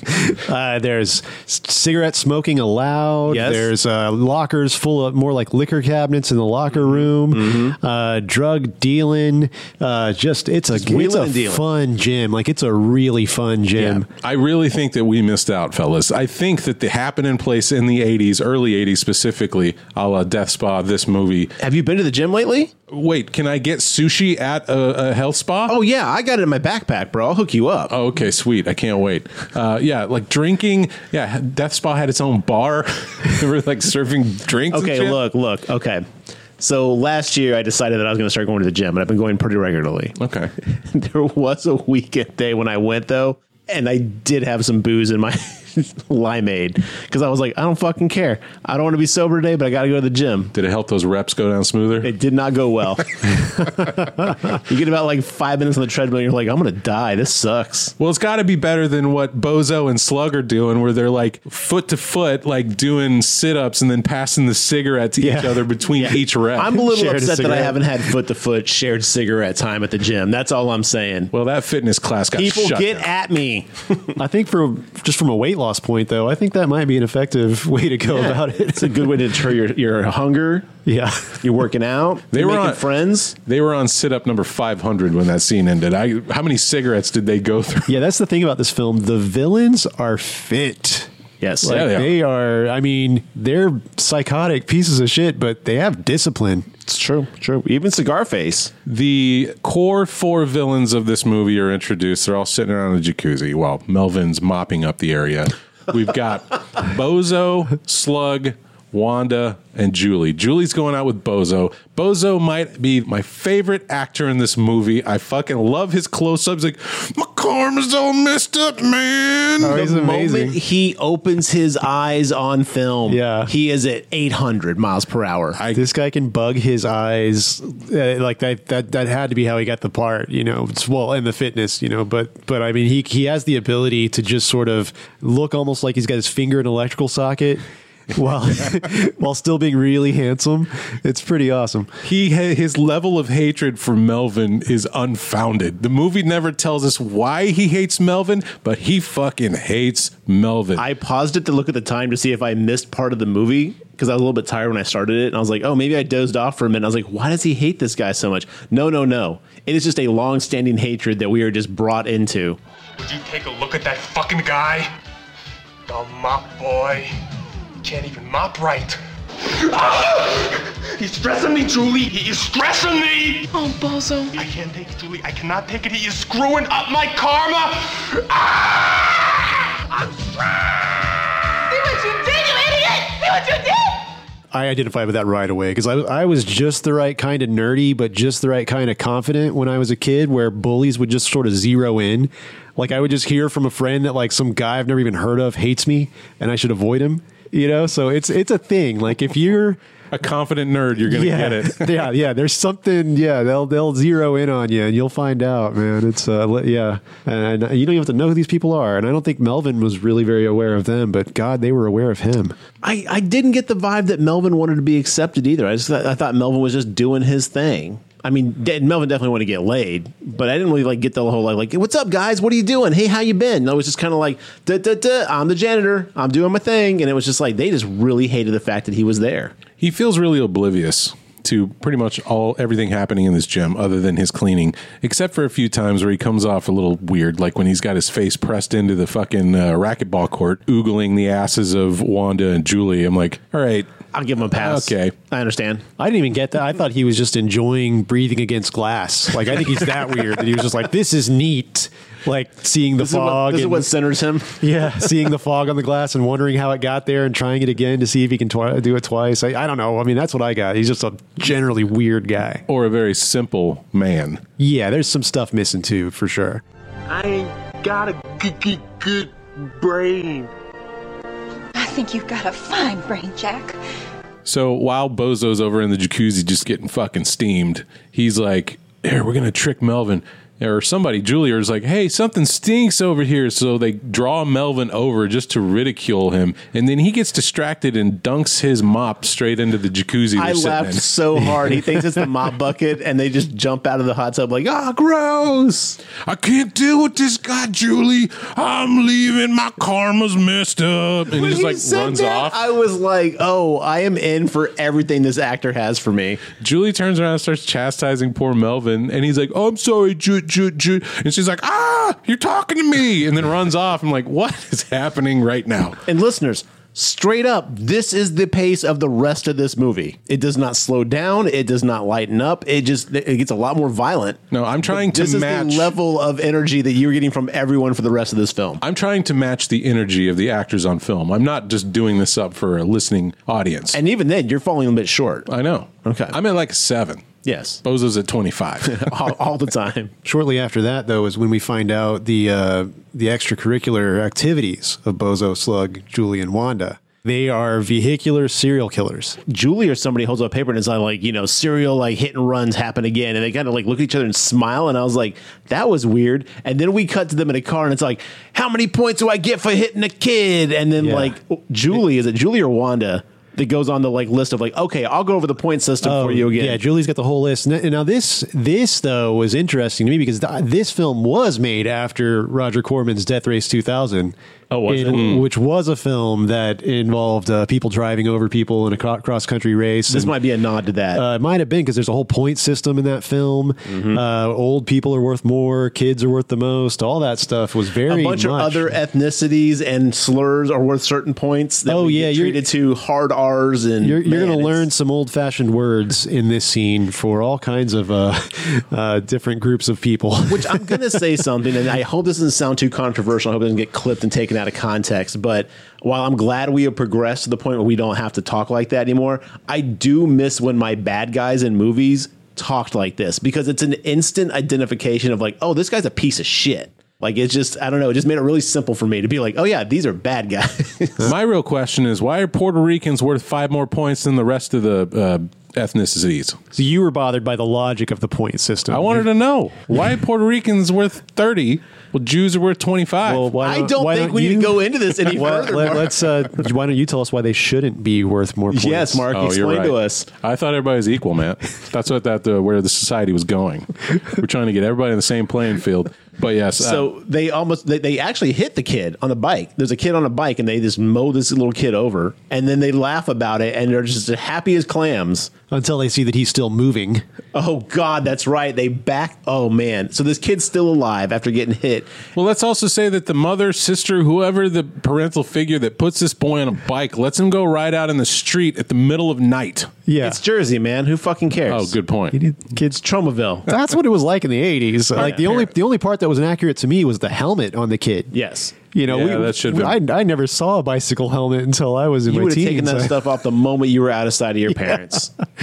that would have ended up in a bush, and you would have picked it back up on your way home. Just be like, "Yep, I wore it." Well, Troma's just trying to get that good message out there. Put on a bike helmet, kids. Keep your brain safe. I don't want to. I don't wanna get bogged down in the weeds of this point system because it's problematic at, at, at its finest point. Um, do you get more points for running back over a kid and squashing their head into a pile of goo, or is it still the same amount of points? So he, he had no points until he's killed the kid. Mm. oh, so he didn't get points for the initial hit. Right. Confirm kill, baby. Oh, Okay. right. All right. All right. Thank you for clarifying that. Yeah. You see it. You see his head go squash. You see it. You can't unsee it. it's Yeah. not implied. And you're going to see it again later because Wanda and Julie have their Polaroid cameras out, and they are so happy to get pictures, close-up pictures of this They like squashed the head. goddamn paparazzi circle this crushed dead body and snap photos, giggling and laughing and high fiving the whole time. well, these girls get off on gore. Yeah, They literally. literally are jacking off, jilling off, whatever you call it. Shout out to all of our listeners out there who are female who get off on gore. We see you. We love you. Well, Garrett does. But yeah, they're snapping these Polaroids for later, and they're very happy with their kill. Yeah, they're gonna. They're. We'll just put it that way. They're gonna use them later. So we see a semi truck driving down the road with 12 open barrels of toxic waste. As one does, Haphazardly, you think they'd put lids on these things. just melt right through them. What's the point? I mean, this is bubbling green, steamy toxic waste. The classic image. bubbling Jersey crude. you have to leave them open because if you put a lid on, the pressure builds up, they'll explode, go everywhere. So that's what that's. I'm, I'm a toxic waste expert. and Okay, I can thank- tell I'm glad you. you're why here we today. invited you on. Yeah, Yeah, that's why I'm exactly. here. exactly today. why you're here. Anyone else wondering? Uh, co-pilot of the uh, semi truck was like, "Hey, remember that party last week? Check this shit." And he has the biggest bag of cocaine I think I've ever seen. It's the special cocaine from the party. I mean, what a friend. Bringing back memories. it's probably what Oh no, no! You you're spending life in prison, if not two other people joining you, just because you have that big of a bag. Like it is wrapped two people. Like you're also going to jail, and you're also going to jail. This bag is too big for one person. Look what I got $80,000 worth of drugs. and that's 80s money. Yeah. so they just pull over in front of the health club and just start sniffing it all very like messily too. I was like, wouldn't you want to be a little more cleaner with your drugs? with you don't that want to much waste. cocaine, you just go crazy. It doesn't Scarface matter. Style. Okay. Yeah, he's literally Tony Montoya, just snorting it off the table. Meanwhile, they've decided Julie, Wanda, Slug, and Bozo, they're going to get Melvin because we can't get him out of our brains. He lives in the brain space of Bozo Rent free. rent free. Yeah. Julie's like, here, I got a plan. So she goes over to Melvin and is like, hey, meet me in the girls' locker room at seven. I got something I want to tell you and show you. And he's like, okay, Julie. So seven o'clock rolls around. Melvin goes in there. He's like, what do you want to show me? And she's like, check this out. And she's in a bikini. Mm-hmm. And she's like, you like what you see? He's like, oh boy. And he, she whips her tits out. Well, she says you got to put on your outfit first, and he pulls out a pink tutu. She says, pink makes her horny or something like She Uh. that. said, "If you put this pink on, I'll take my pink off." okay. It's a great line. She, uh, she's like, meet me by the pool. We'll do it right there, and then we can go in for a cool dip. But you got to put on this tutu thing first. It's a lot of moving around. Like you should just pick the spot out the gate. You know, just meet me by the pool, where we'll change and fuck. But then everybody couldn't see and ridicule. I'm saying just start at the pool though. And then turn the lights out. Everybody moves in. That would have made more sense, maybe. It's a difficult prank to pull off. It guys. really is. I don't think any of us could have done it. I as well. honestly think they like the complexity of it, though. I think if it was too simple, I mean, they're already hitting people for point systems. I mean, I think just a hey, lure them here and do this. It's too simple for them. They like the challenge. well, it was impressive. Stimulate the mind and the body. they got Melvin to go through a crowd of 80 people without noticing them in the dark. I did not know how that happened. I was like, how did they get him in the middle of that crowd? So it's a black screen, and you just hear Melvin going, "Oh, Julie, you're so soft," and the lights flip on, and the entire cast of the movie crew, everyone probably working on this thing, Yeah. are in frame, pointing and laughing as Melvin is kissing on a, a lipsticked sheep With a bra. and a wig and jewelry. I thought this sheep looked nice. It's like, good job, sheep. Not in that way. Let that get clipped. Not in that way. I was like, kinda- somebody really took the time kind to of make like the this look sheep of that up. sheep, you know. Uh, so when Bozo and the gang hate hate you with their all their guts, it's a prank that starts with showing you boobs. But twelve year old kid riding down the street, uh, you get your head flattened by the, the car. It's a, there's a little bit of a the imbalance here. I didn't quite understand why they were so uh, soft handed with with Melvin. I feel like you can bleed a man multiple times, but you can only kill him once. With Melvin and the hatred that they have, of, of that passionate fire that burns within them, they don't want that extinguished. They need that. They don't realize that they need Melvin as much as Melvin needs them. It is a perfectly symbiotic relationship of hate and anger. I'm just kidding. No, it was so weird that they're just like, wow. I was like, this does seem a little bit tame compared to murder. You would think that they would just follow him home and run him over. I'm sure Melvin has a bike. Yeah, but. Trick them to ride a bike so they can just hit him. Just, Yeah. for, just for extra points, we got you a bike, Melvin. Why don't you ride it? But ultimately, we wouldn't have a movie if that happened. Well, So- they, there may have been something more to it. They may be deep down in Melvin's psyche because they got him to jump out a window from this prank. Which also That means was this his pool's on the reaction. second floor. With a Olympic sized pool that size is not going to be on a second floor. Wow, man. The you structural, really like- know how to watch trauma films. But yes, Melvin runs and jumps out of the second floor window. Well, then everybody in the health club's chasing and pointing and laughing. And they're like, "Yeah, window sounds good to me too. Let's go. and he falls into a comically cartoon style falls into a vat of toxic waste. because it's trauma, though, a much more handsome blonde actor seems to be flying, a stuntman seems to be flying through the window. Yeah, that's like you go from like one frame of Melvin and then there's is the next frame is of the guy looks more like He Man uh, flying out the window. There's a couple moments of that in this movie where I was just like, stuntman. I hate to say it, but they spent the wig budget on the sheep. Okay, they couldn't put a wig on the stuntman jumping out the window. They did a good job on that sheep, Mark. You're we're, we'll admit it. They did a good job.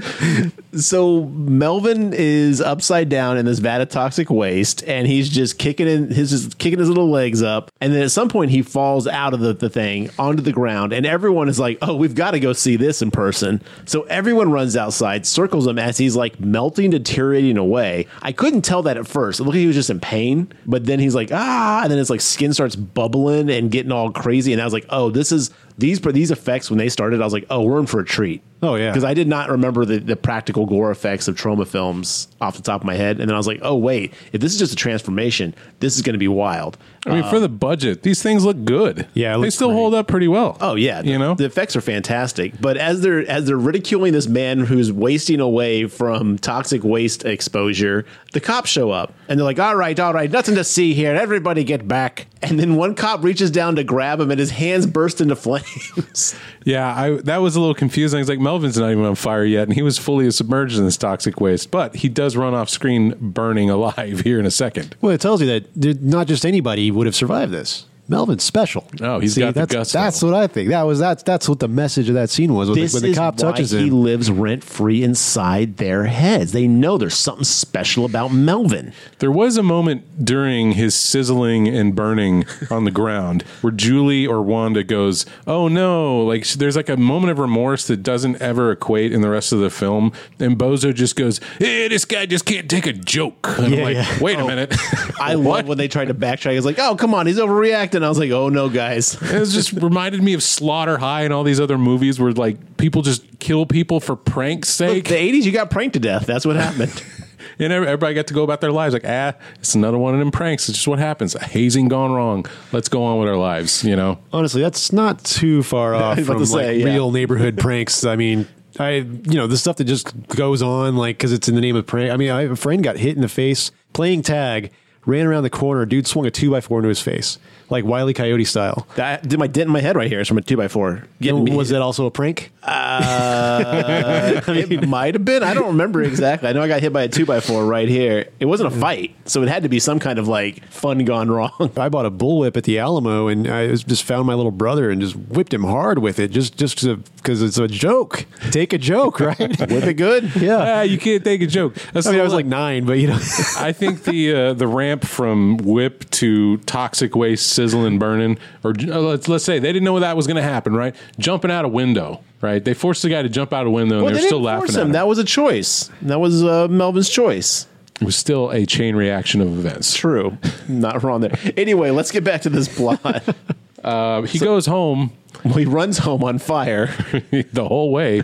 He goes inside. He's leaving green footprints into the bathroom. He goes into the tub and just sits there, starts sizzling and bubbling up. And the mother's at the door going, Are you okay in there, little Melvie? And I'm like, Mom, Mom, do you not hear what's going on in there? Bust down the door. Somebody's having a problem in she does hear it. Her boy's becoming a man, and she's very proud. Because Uh, his voice drops in a yell. It's like, ah, Yeah. oh," and she's like, he hit puberty. by the way, uh, wait, who who else noticed the picture of Melvin's mom on the uh, bathroom wall right above the tub? Yes. I didn't. That was weird. Yeah. She's smiling all weird, too. Yeah, and it's like, he's- wow, you got to look at that when you piss. He's got a picture of his mom that he bathes next to. So he pulsates and he finally becomes the toxic Avenger in a flash of uh, image inversal. I forget what that effect is, where it all turns white and all The negative effect. Yeah, the negative effect, and he Yeah. roar jumps up. So anytime, Which I Toxie- like that. I miss those dumb 50s sci fi effects. Oh yeah, I was happy about it. I was like, all right, good job. And now we've got our our hero. He is who he's going to be for the rest of the movie, but we're not going to see his face for like another 20, 30 minutes. I thought he was a dumb mongoloid monster who wasn't going to be able to talk. Based off the way they play him out in his transformation and his first initial like like introductions, I was like, "Oh, he's just a mindless beast now." No, yeah, I can see why you would think that. evidently he's a, an articulate young man. No, he's a guy with a very acute voice. Don't worry. Don't worry. I won't hurt you. I don't know what came over me. I just couldn't control myself. I've never done anything like this before. He's nothing like Melvin. So that's one one of my sticking points is like Melvin and Toxic Avenger are like nowhere near the same. Would you character. prefer your giant Avenger superhero be like, uh, but, but, but I'll, I'll- I'll save you? No, but he doesn't have any of the characteristics of Melvin at all. But maybe that's what made Melvin special. Maybe He's deep also- down, he was actually this all along. He just needed someone to unleash the fury. he was licking glass at a racquetball Okay, I court. take it back. I take it back. Melvin, You is see what the I'm best. saying? like now he's a well articulated gentleman who just happens to be a monster. Yeah, that doesn't just enhance his strength. He gets intelligent points too. He goes to Mm-hmm. level eight intelligence overnight. It's true. And also one of his superpowers, and it's the only point of this whole scene that we get later on is when like there's a scientist in a gymnasium and a crowd of people. He's like, and see what happened is is that apparently when the monster became the monster, he got like a evil villain sense, so he just knows where to go when the bad crimes are happening. I'm like, all right, movie, I'll take it. Yeah, he can se- he can sense read. What is that like? Bruce Willis in that uh, shitty uh, Shyamalan film can sense sense evil because he becomes a Unbreakable? Bra- unbreakable. Yeah. yeah, he has the unbreakable power. Yeah, pretty much. Just not as handsome as Bruce Willis. I mean, I not quite. He's almost there. Almost. Yeah, Same ballpark. You could have confused the two at a ball game. he has inner beauty. we find that out later. But I, I was happy that they did that because the rest of the movie, he's just going to show up at every random crime. this is what made me feel weird about this movie is that's why I say it's an A to B to C plot is just it's just like now I'm needed at the gas station. Ah, now I'm needed at the, the restaurant. Now I'm needed. I was like, how the fuck do you know any of this? But yes, when they said that line, I was like, oh, okay, cool. We fixed someone. I feel like someone called that. I was like, why would I be here? And it was like, that's a good point. Writer, give me a line. that would be, Yeah, it's his spider sense, more or less. Oh yeah, so the mayor has sent some thugs to an alley with a uh, wad of cash because uh, officer what was his name? Good and Uh, plenty. the yeah, off, uh, officer oh, oh, Doyle, oh, duels. officer Irish stereotype is uh, one of the only good cops in town, and the uh, the mayor and his group of uh, organized criminals can't seem to get him to get, get him on the take. So Cigar Face and a couple of other thugs are in an alley waiting for him, and if they can't bribe him, then they've got to uh, hurt him or kill him. And uh, that when, when we find him, he refuses the money, and then when we when Toxie finds him, he's right about to be uh, assaulted with a in a really bad way. Uh, Mark, do you remember what they were going to do to him? Well, first off, they point the gun at his head, and then the other thug, who is a crossdresser, I think her name is Nipples. He says we can fuck him or something, and so we have to make love to him. And Yeah, that's when the so gun point the goes. gun at his crotch. goes Well, south, that's nice they south of said the love. belt. Nipples, by the way, amazing at martial arts. Like, was not expecting that. There's so many people in Tromaville that know kung fu. You- that- it's this- incredible. The choreographed fights in this film were badass. like, it was up there with a lot of '80s uh, martial arts films at the time for sure. It was, it was great. Leroy or Ri- uh, Rico with the nunchucks. Yeah. yeah. You're like, That what is made happening? Me here? laugh so hard when the nunchucks came out. I was like, of course. It's 80s, man. Everybody Yeah. loved the nunchucks back then. But before they can pull the trigger, uh, Toxie arrives, pulls them all off of the good cop. Oh, Clancy. O'Clan- pulls him off of O'Clancy, O'Clancy. and just starts beating the shit out of these guys. and, it, and it's uh, yeah, it's it's it's uh, the cartoon pummeling, punching sounds. Uh, he's he's throwing him upside down. He uh, pokes a guy's eyes out in one move. He seemingly scalps one of them. I think right? they're he pulls wigs. the hair straight Yeah. off of the, this thug is named Knuckles. Yeah. He pulls the hair off of Knuckles, but Knuckles still is up and walking around with hair later. Yeah, I think that was just his pretty hair wig that he was that he wears to go do Okay. crimes. Yeah. He like punches cigar face and then picks him up and puts him straight into the trash can. And as we mentioned before, starts using his balls as a punching bag. Yeah. Yes. And I was like, okay, that's great. And then later on, once he's done mopping up the thugs, I think doesn't he kill both of Knuckles and Nipples? Like he crashes their head together till they crack and they're Yeah. dead on the ground. Yeah, I- yeah, I think when he, if any fight with him that ends with the mop in the face is death, like that, he's like killed Just, that guy. yeah, just like calling card. Yeah. yeah, like he, I think he even like s- maybe at this police station they described something like maybe he s- shoves the mops down their throats or something. Yeah, I think it was that. like he shoves it in their mouth because they were Yeah. like, like, what about those dudes he killed with the mop? And I was like, oh, he killed those dudes. Okay, Yeah, he's not like your um, a Batman or whatever. Like, don't kill people. No, you know, yeah. he doesn't have that. he's uh, your punisher. he is. I did want to point out that at the end of the uh, alley fight, that's when we find out that Toxie's not just a mindless animal because he Yes, goes to he's- O'Clancy, and that's when you get this. I'm so sorry. I don't know what came over me. I've never done anything like that before. I didn't know that was him talking at first. Here's your billy club. Here's your hat. You're just like that's a weird voiceover. Uh, I thought there was someone else in the scene that I wasn't able to see yet, like some like like guy pulling the strings behind. Like, ah, yes, once again, Toxie shows up, and I'm here to reap the benefits. And I was like, oh wait, that's him talking. I was like, 'cause I did not know he had that voice. like Yeah. Toxie's handler who comes Yes, like a you know. 68 year old man with a Let cane him off comes the walking leash. up. Like, yeah, But we do see Mayor Belgoody. He's doing some more of this. Is his like, name Belgoody? Yeah, Mayor Belgoody. He's a very large, rotund man who uh, is also a criminal. He's the ringleader of Tromaville's crime syndicate, if Mm-hmm. you will. Um, so he's like, "What happened over there? Uh, we lost nipples and knuckles, and uh, we also need to mention that the police captain is just your straight up Nazi."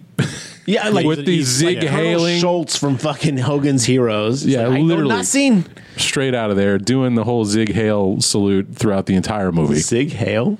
Sieg Heil. So they're just talking about like, well, there, we got we may have a problem on the streets. This monster's causing a problem. I didn't mention that he wasn't named Toxic Avenger until the movie was wrapped. He was originally be called the Monster Hero. So if you ever see the newspapers, it says Monster Hero. That's what this movie was originally going to be called. Until someone was like, eh, how about Toxic Avenger? They're like, oh, that sounds better. I'm glad they changed it. yeah. So um, at some point, I don't. Again, someone fill in the details. Some hooligans, uh, half red face, um, shrimp boy or whatever you called him earlier. Shrimp Boy. The guy with the half the half face painted red. Leroy. Leroy. There we go. Close. Um, Leroy and his buddies and Cigar Face go to this uh, McDonald's S type restaurant, and here we go. We see before we walk in, we see a guy in the back pull out a bottle of booze from his like sweaty crotch and drink it, and then he's making food afterwards. And I'm like, oh, that's not sanitary. But then we get these robbers come in and they're going to hold the place up. Now, are they just robbing it to rob it? A bit of a, a variety of things they want to do in there. I Okay. think. Uh, Well, Yeah. fir- their their first initial is to rob the place. Is that Oh yeah, this is Saturday afternoon affair for these Okay. thugs. So as they're there, basically they have decided to hone in on this blind woman who is sitting there with her dog, and the dog gets up and starts barking at them. And they're like, "Shut that dog up, or I'll take care of it." And I was like, "Oh man, that's that dog's gonna bam!" Dog gets shot, slides across the floor from a shotgun blast, and I was like, "Fuck you, Mark! Once again, you didn't give me a warning. There was gonna be a blatant animal death in this." It hardly looks like a dog. trauma animal death. is Yes, not but really man, I very- did not expect that dog to get shotgun blasted across the room. The blind woman, I can't remember if she reacts like "oh no" or she goes "puppy." Like I can't remember exactly what she does, but the, her reaction cracked me up. And then she The dog's says, name is Gary. Gary." Because Okay. later on, they put a little mural photo up Oh, that's on the right. wall that says Gary. That was so sweet. in loving memory of Gary. and uh, I yeah, do like when they walk in, Leroy goes, All right, everybody, drop your tacos or I'll blow your brains out. I'm like, I don't know why that sounds so funny to me, but Oh. I love it. Good afternoon, ladies and gentlemen. We are the entertainment for this afternoon. Now on shotgun, we got my man, Leroy. All right. And on the cash register, we got that magic fingers, Rico. That's me. And last but not least, yours truly, Frank.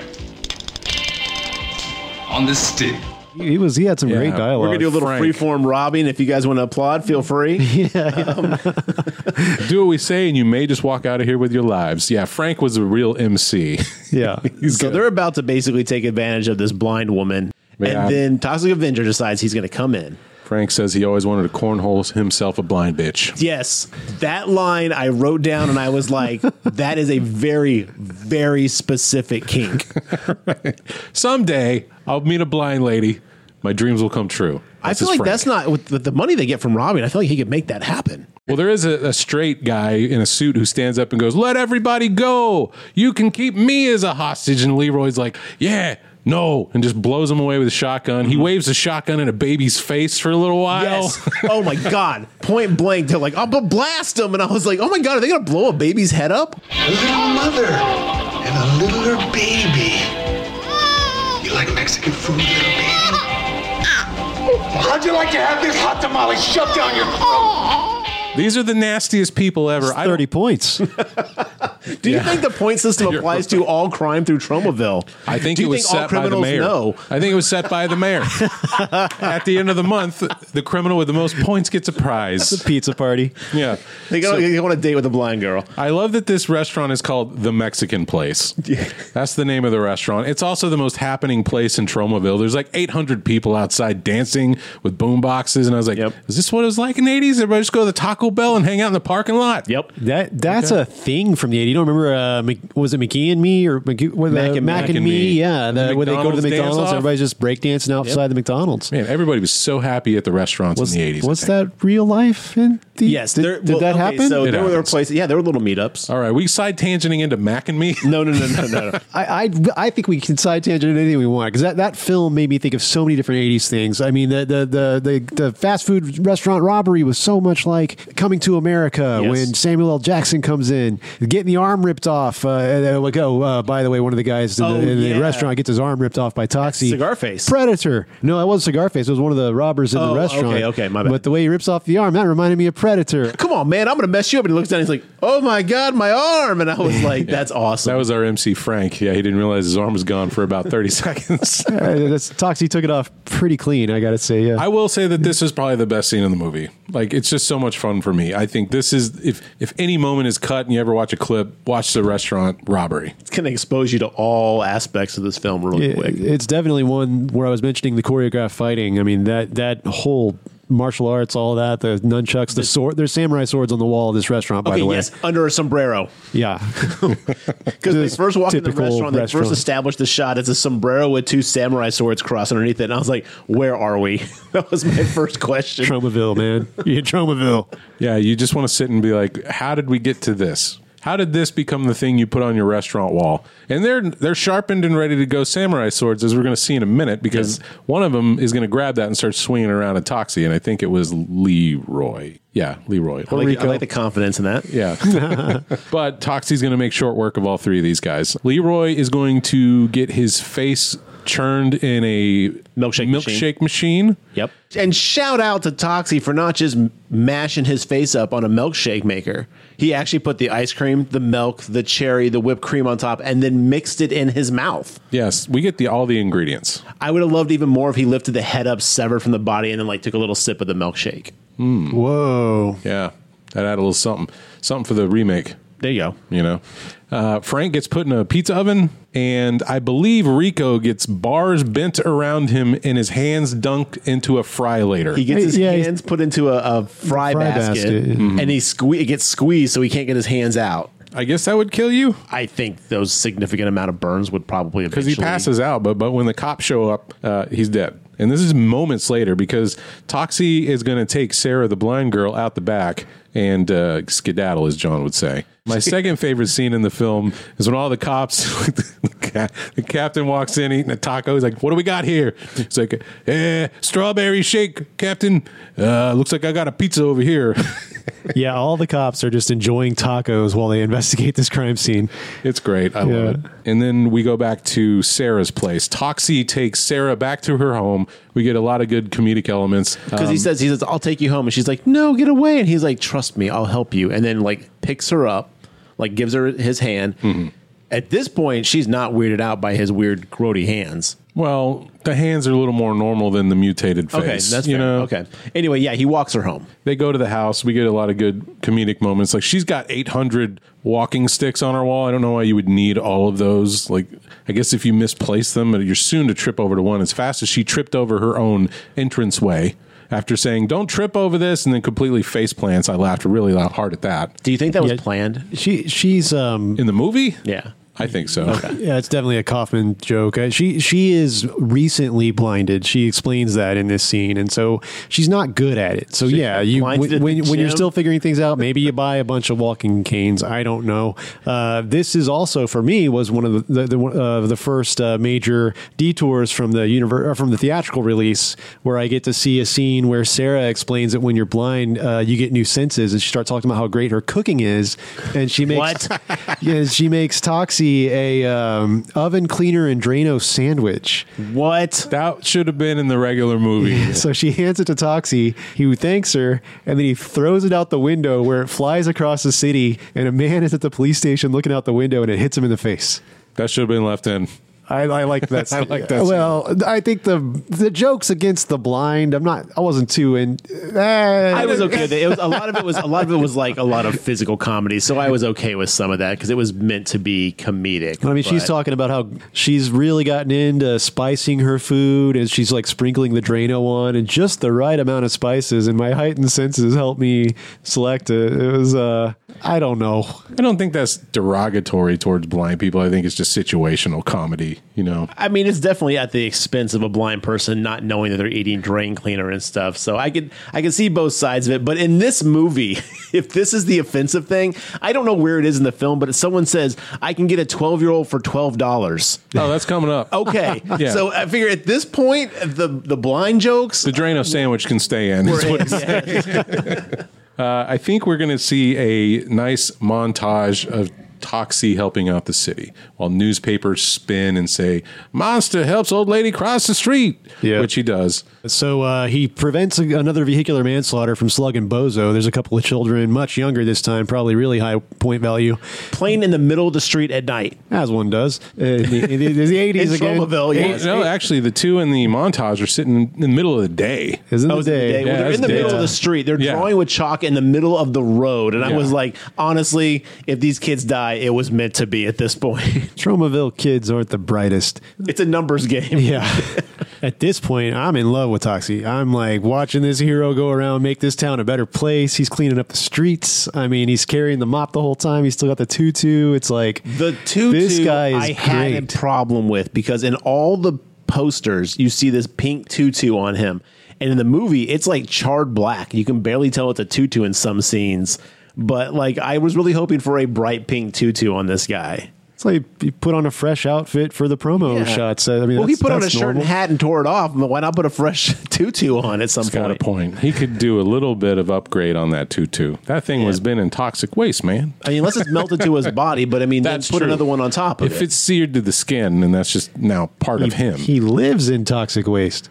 That's true. Literally has a shack that he, him and Sarah are going to go move into later in the movie and make it real nice. Oh, that's right. Because during the montage, doesn't he build the shack? He puts like tires in a little tabletop, and he's not like, Yeah. push it to the limit, limit. I Great was like, music in the movie, by the way. Oh, the yeah. soundtrack is so good. It's mixed of like classical music and like 80s bad like pop rock. Yeah, definitely. Um, so we did skip it, but yes, as Garrett alluded to, Toxie's going to be pissing toxic green pea onto a wall where a limo is going to pull up. A guy's going to pop out and be like, hey, buddy, you want a little piece? 12 year old for $12 or something like that. He's promised an underage girl that he's going to take her to a David Bowie concert, and instead, they've she's in the limo with all these thugs driving around as he tries to find someone to sell her to. But he accidentally finds our hero. He's not a very good pimp.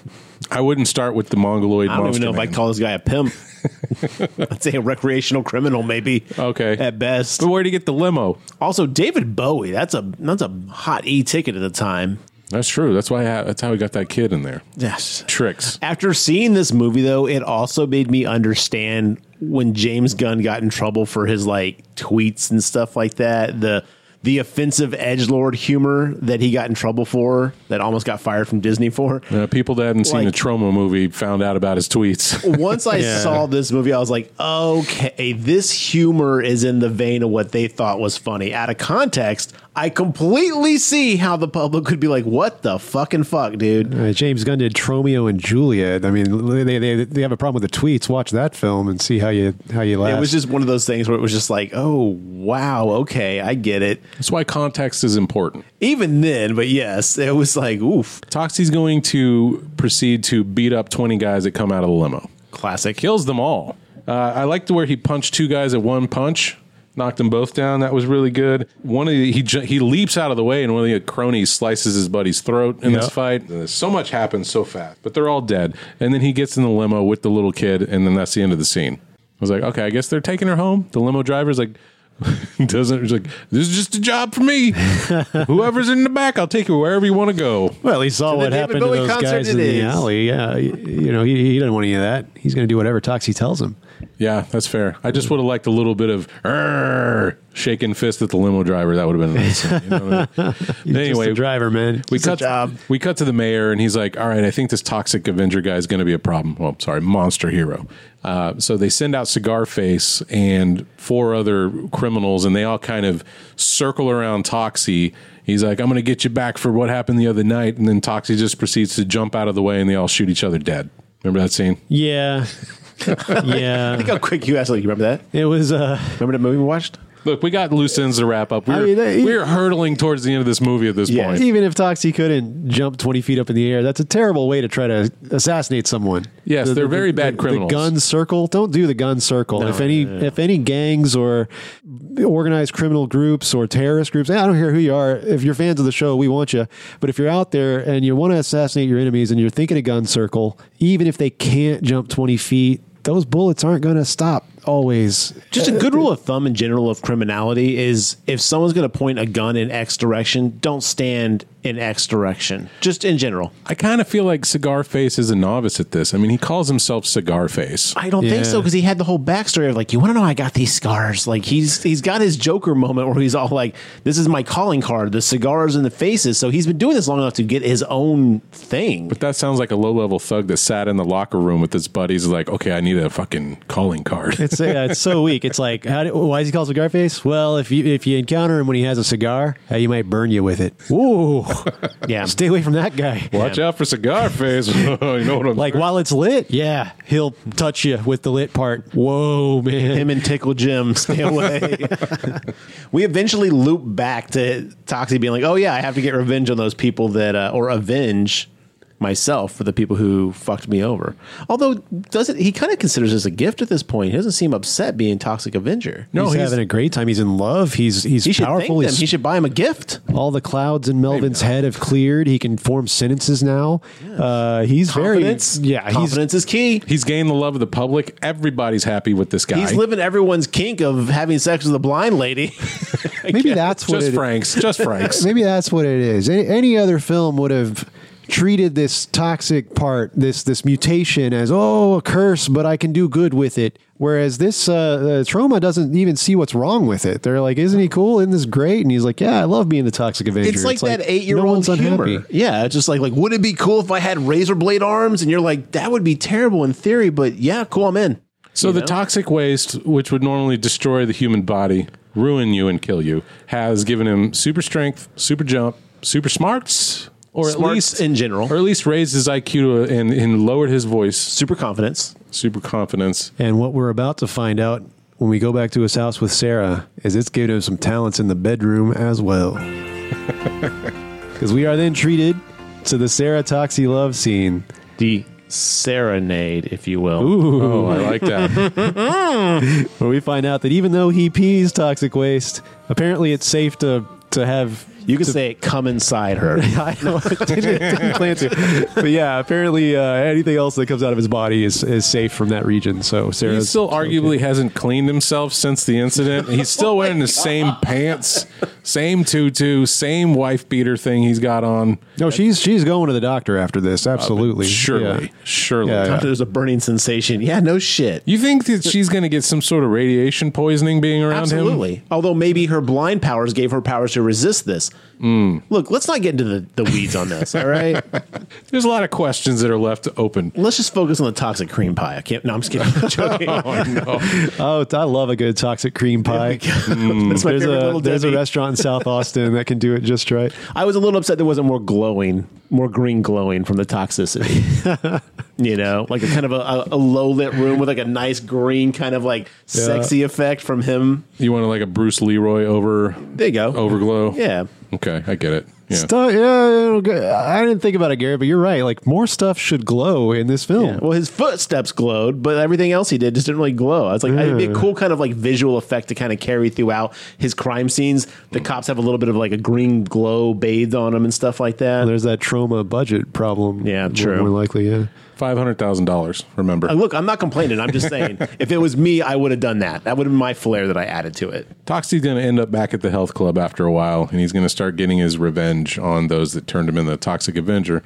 Specifically, uh, Wanda, I think it is, is in the room just masturbating Yeah, to her death in the photos. sauna. She's in the sauna with a Polaroid of the squished head of the 12 year old boy, and she is going to town on her own. She is exploring her body and learning things about herself while she looks at these Polaroids. Meanwhile, Toxie is is approaching the the sauna uh, with with the, with the, the Elephant Man disguise that's that Slug was using earlier. Oh, to- yeah. We forgot about talking about that dumbass thing. so when he shows up in the sauna, she thinks, "Oh boy, Slug's here again." But no, it's Toxie, and he's going to sit you on the hot rocks and burn your ass until you've learned your lesson. And Till so- death, I guess. Uh, actually, no, because I have the uncut version. Oh. uh, later on, there's a scene at the police station where uh, uh, Julie and Wanda both show up, and and yeah, she has a lot of bandages on, on her uh, on her butt, but uh, but she's healthy, she's fine. In the cut you saw, these girls live, but in the theatrical cut, were assumed dead. Because right after this, he's going to chase Julia through the women's locker room with scissors, which he After he starts uses choking her to to death. cut off her hair.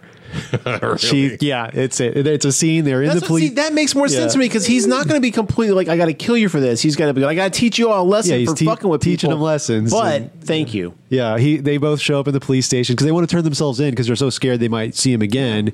They've changed and, their Uh, ways. Wanda's in there with all the bandages on her ass, and then Julie comes in bald, and Wanda Looking laughs like at a her kid's doll. and they get in a fight. at That's the- interesting. Wait, That- who gets in a fight? Ju- Julie and Wanda because Wanda starts laughing at Julie's Is bald it a head. sexy fight or is it just kind of like a general fight? I mean, they're they're good looking gals. I, I don't know, man. Okay. Yeah, Well, you know what I mean. Like, is it a sexy fight or is it just kind of like a like, oh fuck you, no fuck you? yeah. Is it like a pillow? I think he's trying to ask, do the titties pop out? No, Hey, No, you that's fat- not what I'm saying. There's no- Mark. no nu- Jeez, no way to be nudity in crass. this fight. Yeah, that's exactly what I was asking. No, just kidding. That would change the mood of this last act so much. I kind of wish that was left in because It makes him feel lighter, like he's not a, a vindictive monster. right. But I guess in, in in the filmmaker's perspective, what's about to happen if they're trying to subvert the audience's expectations, like oh, why is Toxie now all of a sudden murdering anybody and not just criminals? Like maybe that's why they cut. it. Uh, yeah, no, that makes good sense. Yeah, 'cause Yeah, because he's this is the, the gives it this is away. the part where it's like his he's declining into madness. He's he's losing control of himself. He's now hurting people, and he doesn't even know why. Some of the some of the people. Yeah. Yeah. So from from their perspective, I see it. Okay. So that makes more sense, I guess. We cut to Bozo, and Bozo's like, "Where's Julie? Ah, I'm freaking out. Need to run somebody over now." Miss Elizabeth, yeah. Dude, the classic bozo. And Slug looks over, and there's this poor old lady like getting out of her car with her groceries or something. And he's like, "Wouldn't you like to drive an '84 Dodge Uh, how Stealth about a or nice something?" nice Japanese import? That's what he it said. was, This- right. This crappy little Toyota. And Bozo looks over and he's like, "Yeah." And they go over and they like pretend to help this poor woman with her groceries in her car, and then they just start beating her ass. Is that the same woman earlier that um, Toxie helped carry the groceries for? I think so. okay. Yeah, I'm pretty convinced it is. Yeah, so she's like, "Oh, I'm that lady people like to help. I'm sure I'm fine." And then bozo, bam, right in the gut. There you go. Punches her hard, and then uh, uh goes slug down. I was slug like- picks up her cane and just starts s- singing this nondescript Leonard Bernstein sounding song. Like he's just like, Mm-hmm. Like he's "Oh, crooning. it's a wonderful day to hit you" or something. It's like that's not a real song from anything. Oh, what a feeling today. Lloyd was just like, just improvise the tune while you beat Yeah, the yeah, yeah. woman, you know. and that's what we get. They steal the car, but Toxie just happens to be right there with his Toxie It sense. just happens. We've explained this. Well, he was going to help her with the groceries, Oh, but yeah. they beat her. They beat him to it. You're right. Good point. He was there to help. So, what range do you think he needs to be? Just like an old lady with too much groceries starts to set off his, you know, is he two mile radius? And he's like, I "Ooh, think it's all a Tromaville. there's an old lady with some gro any anywhere in Tromaville. Any Tromaville. That's what it seems like. the city Okay. limits. The moment he leaves the city limits, done. How does he prioritize? I'm sure there's multiple things happening at once on the uh, the sensors. So it would might have love- been it might have been more like there's an old lady that has groceries. Oh, and she's near some evil. I need to get there. Right. And then it, when he gets there, it turns out it's my favorite evil people, Bozo and Slug. I- They've just stolen her car. They're going to hit me with it, but thank goodness it's one of those Toyotas with uh, handles on the top of it. So when they try to hit me, I'll jump, grab the handles, and then we'll have a really fun uh, car action scene. What did y'all think of this car chase? We, I mean, they drive through boxes and trash, and they go all over town. All Oh, I the whole time I was just looking to check and see if any other cars have handles on top in the, as they're driving down the road. I'm just like, is that a thing at the time? Was there handles on cars? Definitely, man. Because he just he flips over the trunk, uh, over the hood, and then just both hands grab these handles. It's a great stunt. I, I think they it's- were there and they were hoping they just wouldn't be as visible as they were in the final cut. And they were like, hey, look, we got to do what we got to do. Anything Michael J. Fox stayed on top of that van during Teen Wolf. little, little feet straps. I would have loved to have seen a scene though where he was hanging on, going through all that stuff, and then they stop at a toll booth and they put some change in the thing. He's still on top of it, hanging on, and then they can like go through, and then it's back to action riding again. You might They- as well. they- that would have been great. They might because they're they're not completely void of morals. Remember the uh, the first serial killer car scene ends because Slug has church in the morning. That's right. That's right. Oh yeah, that Yeah. was a good joke, and everybody's like, "Oh yeah, okay, yeah, got all church. righty. Got to get him home. Speaking of Slug, he gets choked to death during this car chase. Toxie just reaches in through the passenger window, chokes him till he bleeds out of the mouth, and he's tossed out of the car. I honestly think that that that that wasn't enough kill. Like I feel You like wanted more? I feel like uh, we've we've seen people survive more in this film. For Rocco and Stag, yeah, we definitely needed more of a kill. Bozo and Slug. Bozo and Slug. God, When I say Rocco and Stag, Yeah. um, Hey, those yeah. are classic 80 brute names. So Rocksteady and Bebop. There you go. We needed a little more than that. Yeah, I agree with you. There should have been a little bit more of a like maybe his eyes pop out or something like Yeah. that. You know, Just like, oh, we got some mouth blood. That's dead. That's proof he's dead. Move on. uh, Toxie hops into the passenger seat and he like jams his foot on the gas and starts yelling at Bozo and reveals that he knows that he killed the kid at night. And that was another point. I was like, how would Toxic Avenger know that they ran over this boy on the bicycle? he gains the knowledge of all dead victims of Ta- Tromaville. it's like a flash, and he sees like a flashback. That's when you need a flashback. Yeah. It's when it's hitting him, so he can say things later in the movie that don't make sense. He can read evil people's minds. Yeah. What if he was having sex and it's just like he has a flashback, like, oh, so that's who killed so and so? It's like, could you focus on the job? Or if he goes to the crime scene and touches the blood, and then he like No, gets he a vision or something. He saw them try to run those children over. There was a lot of publicity in Teromaville about the twelve-year-old that was run over. Mm-hmm. He added two and two. He did some detective work. So inside his toxic shack, he's got like the uh, beautiful mind map, and he's like death from car, death from car. Strings. yeah, he's pinning strings. to- Okay. uh, Yeah, he's making connections. that makes sense. Well, during this pursuit, uh, well, there's not a pursuit. During this car, uh, It's not, a- not a car Shenanigans. chase. It's Yeah, just what do you, it's what do you just call one car. that? It's, uh, shenanigans, car shenanigans. three car pileup, four car pileup. They're just, I- I'm like, I'm like, Toxie, you're causing so many deaths. One of those cars explode in classic 80s Mm-hmm. that fashion. old lady with the Well, groceries. that No. no. no, no, he was okay. That because that that was great because Toxie the whole time he's got his head uh, backwards, looking out the back window, making sure that even though the car exploded, yep, here he comes. The guy person's comes out of it, crawling yeah. out. He's okay, and then Toxie's okay. We we can I move on. loved that because it was so subtle Yeah, he- and so small, but it was just like just to kind of like make sure our audience knows, like, hey, look, no, he gives a shit, guys. Oh, yeah, 'cause because I this was is like- not indiscriminate killing. I'm going. Why? Why is he looking backwards? What? What the hell is this? Why does? He, why is he still looking backwards? And then it's like, oh, he's checking on the guy, and he's okay. he doesn't mind if, uh, if your property gets destroyed, Yeah. but as long as you walk out okay, we're good. Yeah, yeah, the guy may not agree that he's okay. He's got no car now, but uh, at least he's not in an explosion. And Bozo goes, "Give me the wheel," and he goes, "Okay," and he just tears off the steering wheel and hands it to him in classic cartoon fashion. Brum. and the car just careens off a cliff. Well, it goes through a playground first, Good point. Forgot that. narrowly missing like 10 kids and a teacher, maybe. Uh, I mean, it is like. Toxie is really playing with some people's uh, uh, uh, safety here. Like he is taking some chances. and- Chernobyl might be just trial by fire if you want to live to see adulthood. yeah, It's amazing anybody still lives here. To be honest, if this is the kind of happenings that happen at your Taco Bell, your You lived here, you'd be playgrounds, dead by now. yeah, exactly. But yeah, the car manages to skate right through the people in the park. It careens off a cliff, hits the ground, explodes. Bozo's dead, but Toxie walks away clean. So I guess he's also impervious to damage. yeah, he's, toughened up. he's pretty tough. Yeah, it's I got mean, he that- looks a little dazed in his walk away. That's when we start thinking, okay, something's wrong with him here. Because at the, the, the, after that is when he arrives at a laundromat where a sweet old lady is uh, getting her son's jeans washed after her son had a night of uh, date uh, a date night with a girl. That you want to You're dancing around saying that the jeans are like have giant come, cum, there's stains. come. I'll say come on a radio show now. Okay, it's not radio; it's the internet radio podcast. Hey, the cum is on the jeans, and uh, the dry cleaner knows exactly what to do. But I fail to before- believe that this old woman doesn't know what it is.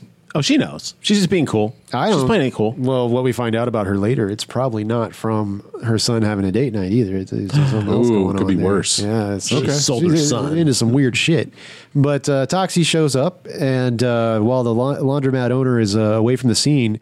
He just starts beating the shit out of this woman, uh, puts her in the the dryer, uh, runs it on high temperature, uh, and then he puts her in the uh, the steam press. Oh, oh, I for- we can't pass this up. Uh, while she's in the dryer, he does this really um, off color impression of like a Chinese laundromat owner. No taking, no laundry. yeah, you're like Toxie, you too. Come on, man. It was the '80s and it was Jersey. Um, Yeah, up you gotta to give a now, little there's bit. just been all kinds of racial slurs. He's just he's swimming in a sea of racial slurs and and, and faux pas, but he hasn't committed one himself. And then he just tried his best Asian accent. No ticky, no laundry. Mhm. And it was like, wow, definitely a product of the time. But at the same time, I like that he was having fun. If you can't enjoy your He was- work, what are you that's right, doing? He's enjoying himself. Did we learn nothing from the janitor talk at the beginning of this episode? So so Toxie disappears. Laundromat owner comes back in to find the little old lady is like dried and pressed. She she is like a grilled piece of chicken over here. She is just Mm-hmm. roasted. Yeah. Toxic Avenger goes back home and spills the bean to Sarah. He's like, I don't know what's happening. I don't know why I killed this old lady. Uh, I'm a monster. And she like feels his face and she's like, No, you're beautiful to me. Yeah, I thought it was like a like a CTE from the car accident, you know, something like that, where he's just now he can't control himself anymore. It's That's like what he says, more or less. And he's like, "We got to get out of here. Let's go somewhere safe. I know about this Miller's farm over here. We'll just camp out forever. I don't know." He's got a Until little just- kills her. Yeah, so so live in, figure a, something live in a out. tent with each other. Meanwhile, the sheriff, the mayor, everybody's like, "Ah, he's finally killing innocent people. He slipped up. We can murder him now, and nobody'll bat an eye." Our monster made a little bit of a mistake. You can't go around dry cleaning little old ladies. The public won't stand for it. We can kill him now with no flack from anybody. Nine, nine. Bad news, Mayor. That little old lady was hardly a pillar of the community. Huh. In fact, she was head of an international white slavery ring. Huh. And she had a police record a mile long. We gotta cover this up. If it ever gets out to the press, we're sunk. And I want you to do me a favor.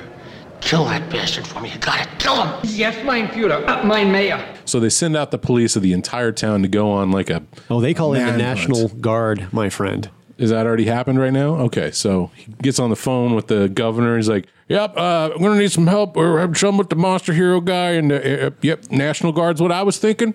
Uh, we're gonna kill him on sight. Uh, bring him in alive. Got it." And then he's like, "Nuh-uh." So then the a couple of cops are out looking at near Miller's farm and using binoculars, and he's like, "Hey, there's a monster. Hey, there's a lady in a bikini," and that's what the other guy wants to see more than the toxic Avenger guy. Yeah. It's like, sure, trauma. He's not interested at all. He's like, yeah, the monster, whatever. Wait, what, a bikini? While the National Guard is hunting for this guy, uh, for Toxie, uh, all the local police department, uh, or well, not, well, not necessarily all the local police department, because that's when we see O'Clancy and all the kids who've been saved by Toxie, all the people who think he's a hero. They're they're meeting at the uh, at the fast food restaurant, and they're Support talking group, about yeah. what can we do to save him, you know, because they're going to try to kill him.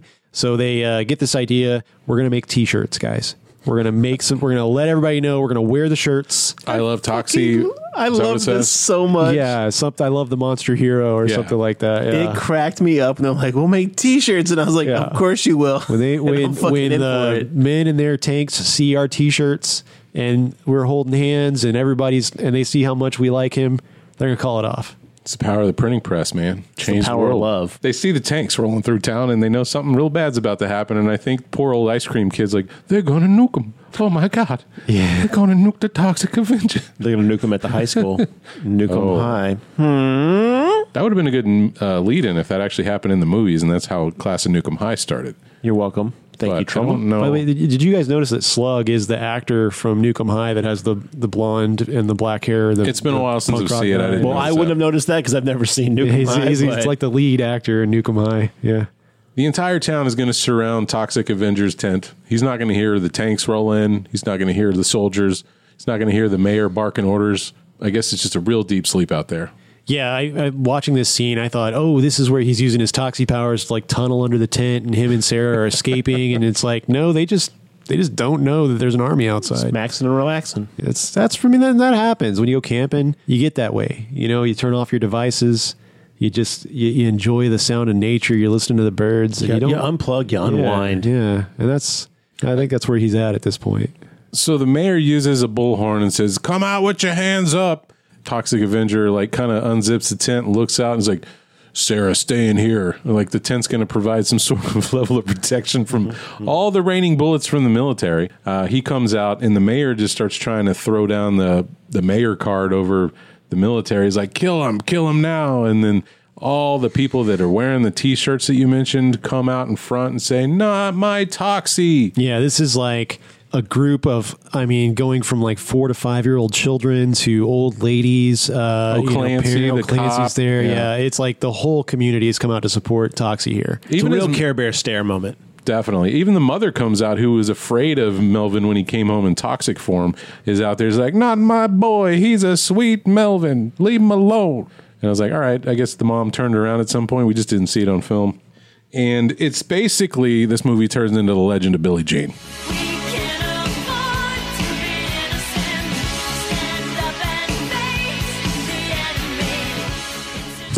same fucking ending. Is it the same ending though?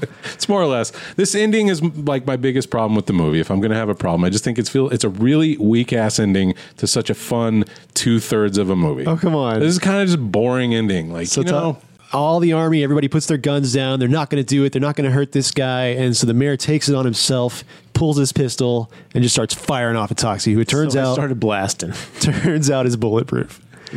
totally bulletproof. And we don't, or, or the mayor's missing. I can't tell because there's not enough Eh, special bit of effects both. to really. Meanwhile, I was convinced that old poor Sarah standing behind him would have taken a stray bullet or two because he's literally right behind I, Toxie. I thought that was going to happen. I thought she'd get hit and he'd basically like lose it and then be like, oh God, no, I can't become the monster they want. Look what you've done. Look at yourselves. You're the monsters. A real fucking elephant man situation because we literally referenced the elephant man earlier in the movie. I think that would have been a better Ah. ending. So I See, thought I they would have don't. basically I- been like, see we- what you've done by being hateful. I'm not the monster. You're the monster. We've seen that ending so many times. Lloyd Kaufman doesn't need to tell us that story. Oh, this is a very simple No. plot. Okay. So, but yeah, maybe there was some validity to the assassination circle because she is standing directly behind Toxie as bullets are just getting shot at him, and she's fine the whole time. So, of course. Uh, so Toxie walks up to the mayor. She's got that radioactive semen inside and of her. Uh, Says She's in kind of uh, a. That's why she's okay too. She's bulletproof as well. Yeah. and he says in kind of a Three Stooges sounding voice, uh, "Don't you got any guts?" And then just disembowels the mayor with his bare hands. There are like five year old kids standing ten feet away from this, and they're like cheering, and But everybody's to be so fair, happy. five-year-old kids have seen their friends get squashed by a serial hit. They're Tromaville kids. Everyone's just desensitized to this at this point. So to get tacos, you might just see someone get. You know, part of it. guts. so that's part of my issue with the ending, right? We still have a fair amount of townsfolk who think that he's a monster and a killer, and then he just straight up murders the mayor in front of them. They don't know the mayor's an organized crime right, boss. Yeah, they- right. that- that's true. They So don't. it's like, they have no wait, idea why what? he kills the mayor. I also don't believe that hundreds of soldiers will just lower their guns. There's always that one, prap, prap, whoops, just accidentally shot. You know, that happens in like every movie. Well, you, my friend, underestimate the insight of the American military. I guess I do. That's why we can send them all over the world in all kinds of situations because they know how to filter who's good and who's bad. We've never just done on any- site. The military's never done anything bad. That's all we can. We can all agree, right? That's a good point. All right. I retract my criticism. Let's move on. yes, I did find that weird. I was like, wow, he just killed that guy in front of everyone who doesn't know that he's a monster, unless they all knew, but it's- it was like unspoken. Oh, He should have had a one-liner. Old like, we're town gonna- knows we what need the a mayor's up to. recount or No one dares say a word. We needed the the the mayor giving up the goose of being the main bad guy to the town, like a real roadhouse situation. That's true. Any other s- movie, I he brought a would've- J.C. Penney's here. That's why I had the was. I've been selling drugs. I'm, you know, that's why. I've been, yeah, he could have like None of you twelve-year-olds Sold it are off. safe under my reign. Yeah. Yeah. Again, I know this is going to be a nitpick for this cult classic, but that was just something that really kind of stuck me as like, eh, all right, we just need to end the movie. Let's just get through it. so he gets this like hero's applause with like everybody circling around him. Still, once again, disemboweled man, like eight feet away from the entire scene. They're all just circling around Toxie and just dancing and happy. And, uh, And we and get a voiceover. A voiceover's like, if you ever look at the horizon when you are in need, you may see old Toxie coming down the street or something like that. And it yeah, back to that shot during the montage where it's his silhouette on a sunsetted hill. So it's like, you know, like silhouette, like landscape and him. Very um Leatherface, uh, dancing. I was wishing he would have danced with his mop a little Oh, more. I, I was thinking more like Clint Eastwood on the horizon. you yeah, know, I mean that, out that in too. the- It yeah. definitely is a little more westerny than it is like Leatherface dancing, but it has that same feel of kind of like, and now this. You're like, okay, cool. Yeah, I That's the- like the ending though. I like the the horizon freeze frame with the uh, the voiceover. it works. Like I said, if they would just cleaned up that mayor death a little more, you know, I think it would have been uh, or at least give some kind of inclination of like this is needed, this is necessary. right. Everybody understands why it's happening. Then the credits roll and we get that push it to the limit song. And you go, oh, yeah, that's right. This movie has a fitness theme thing or something. I forgot about that. Well, I think when they first started writing the script in the 70s or coming up with the idea, it was going to be called Health Club Horror before it turned into what it was.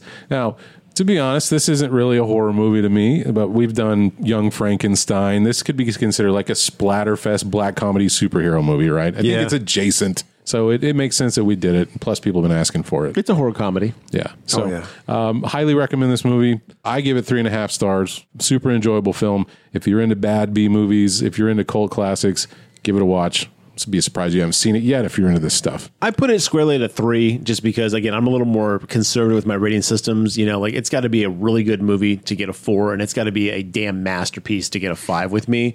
But a three is a really good movie to me. Like, I enjoy threes. You know, you got to get a two or less for me to be like, eh, maybe it's not for you. But I enjoyed it. I'm glad that I finally saw a trauma film all the way through. I think I will check out a few others. I like the genre. It's got everything I want. Bad acting, shitty humor, you know, questionable material, lots of like practical effects and gore. Um, yeah. I had fun with it. A lot of them are on Peacock right now. You can watch Troma's War. You can watch Class and Nukem High. A lot of them are on Amazon Prime right now. Also, Those would be the two I would recommend starting with after this. Okay. Troma's War and Class and Nukem High. I'm not going to pretend that I don't know the difference between this and like real filmmaking. So, yeah, three, three and a half. I mean, it's amazing. I recommend it. But yeah, there's definitely a, a separation between this and say like what Ari Aster does or something. Oh, you know, dude, I like this. love shitty movies like Rad. Yeah. I, I recommend Rad. I love Rad, but I know it's not a good film. I have to when I preface it like like like look, I love this movie. This is why I like this movie. I wouldn't put Rad at a fucking four. You know, Rad is maybe a two and a half, a three. I want to give it a five, but I know the difference. But yeah, this is definitely a recommend if you like cult flicks. It might even be a two and a half. I mean, I, I, I don't know if trauma films, and I, I, if this offends you, but I don't know if they can even get above three, honestly.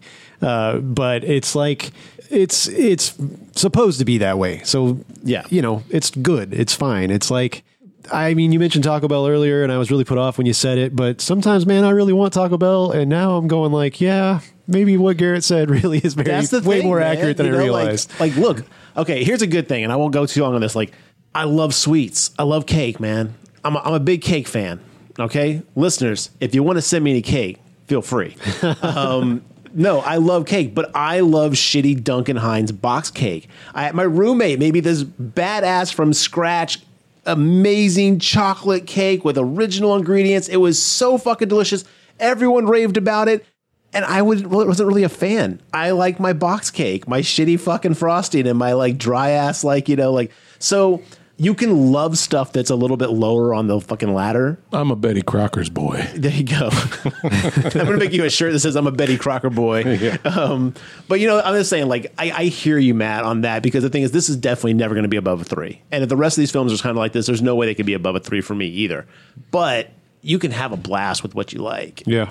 Go out there and enjoy some trauma. They're entertaining, to say the least. Whether they're bad or good in your opinion, they're always entertaining or shocking or gory or sexy, whatever you want. They got it all. You know what they are? What's that? They are trashy.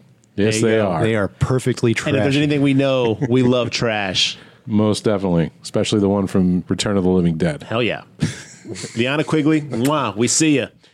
All right. Unless there's anything else on Trauma or Toxic Avenger, go celebrate Toxie's 40th, celebrate Trauma's 50th. Go watch some of their stuff. Celebrate with some shitty box cake. Duncan's or Betty.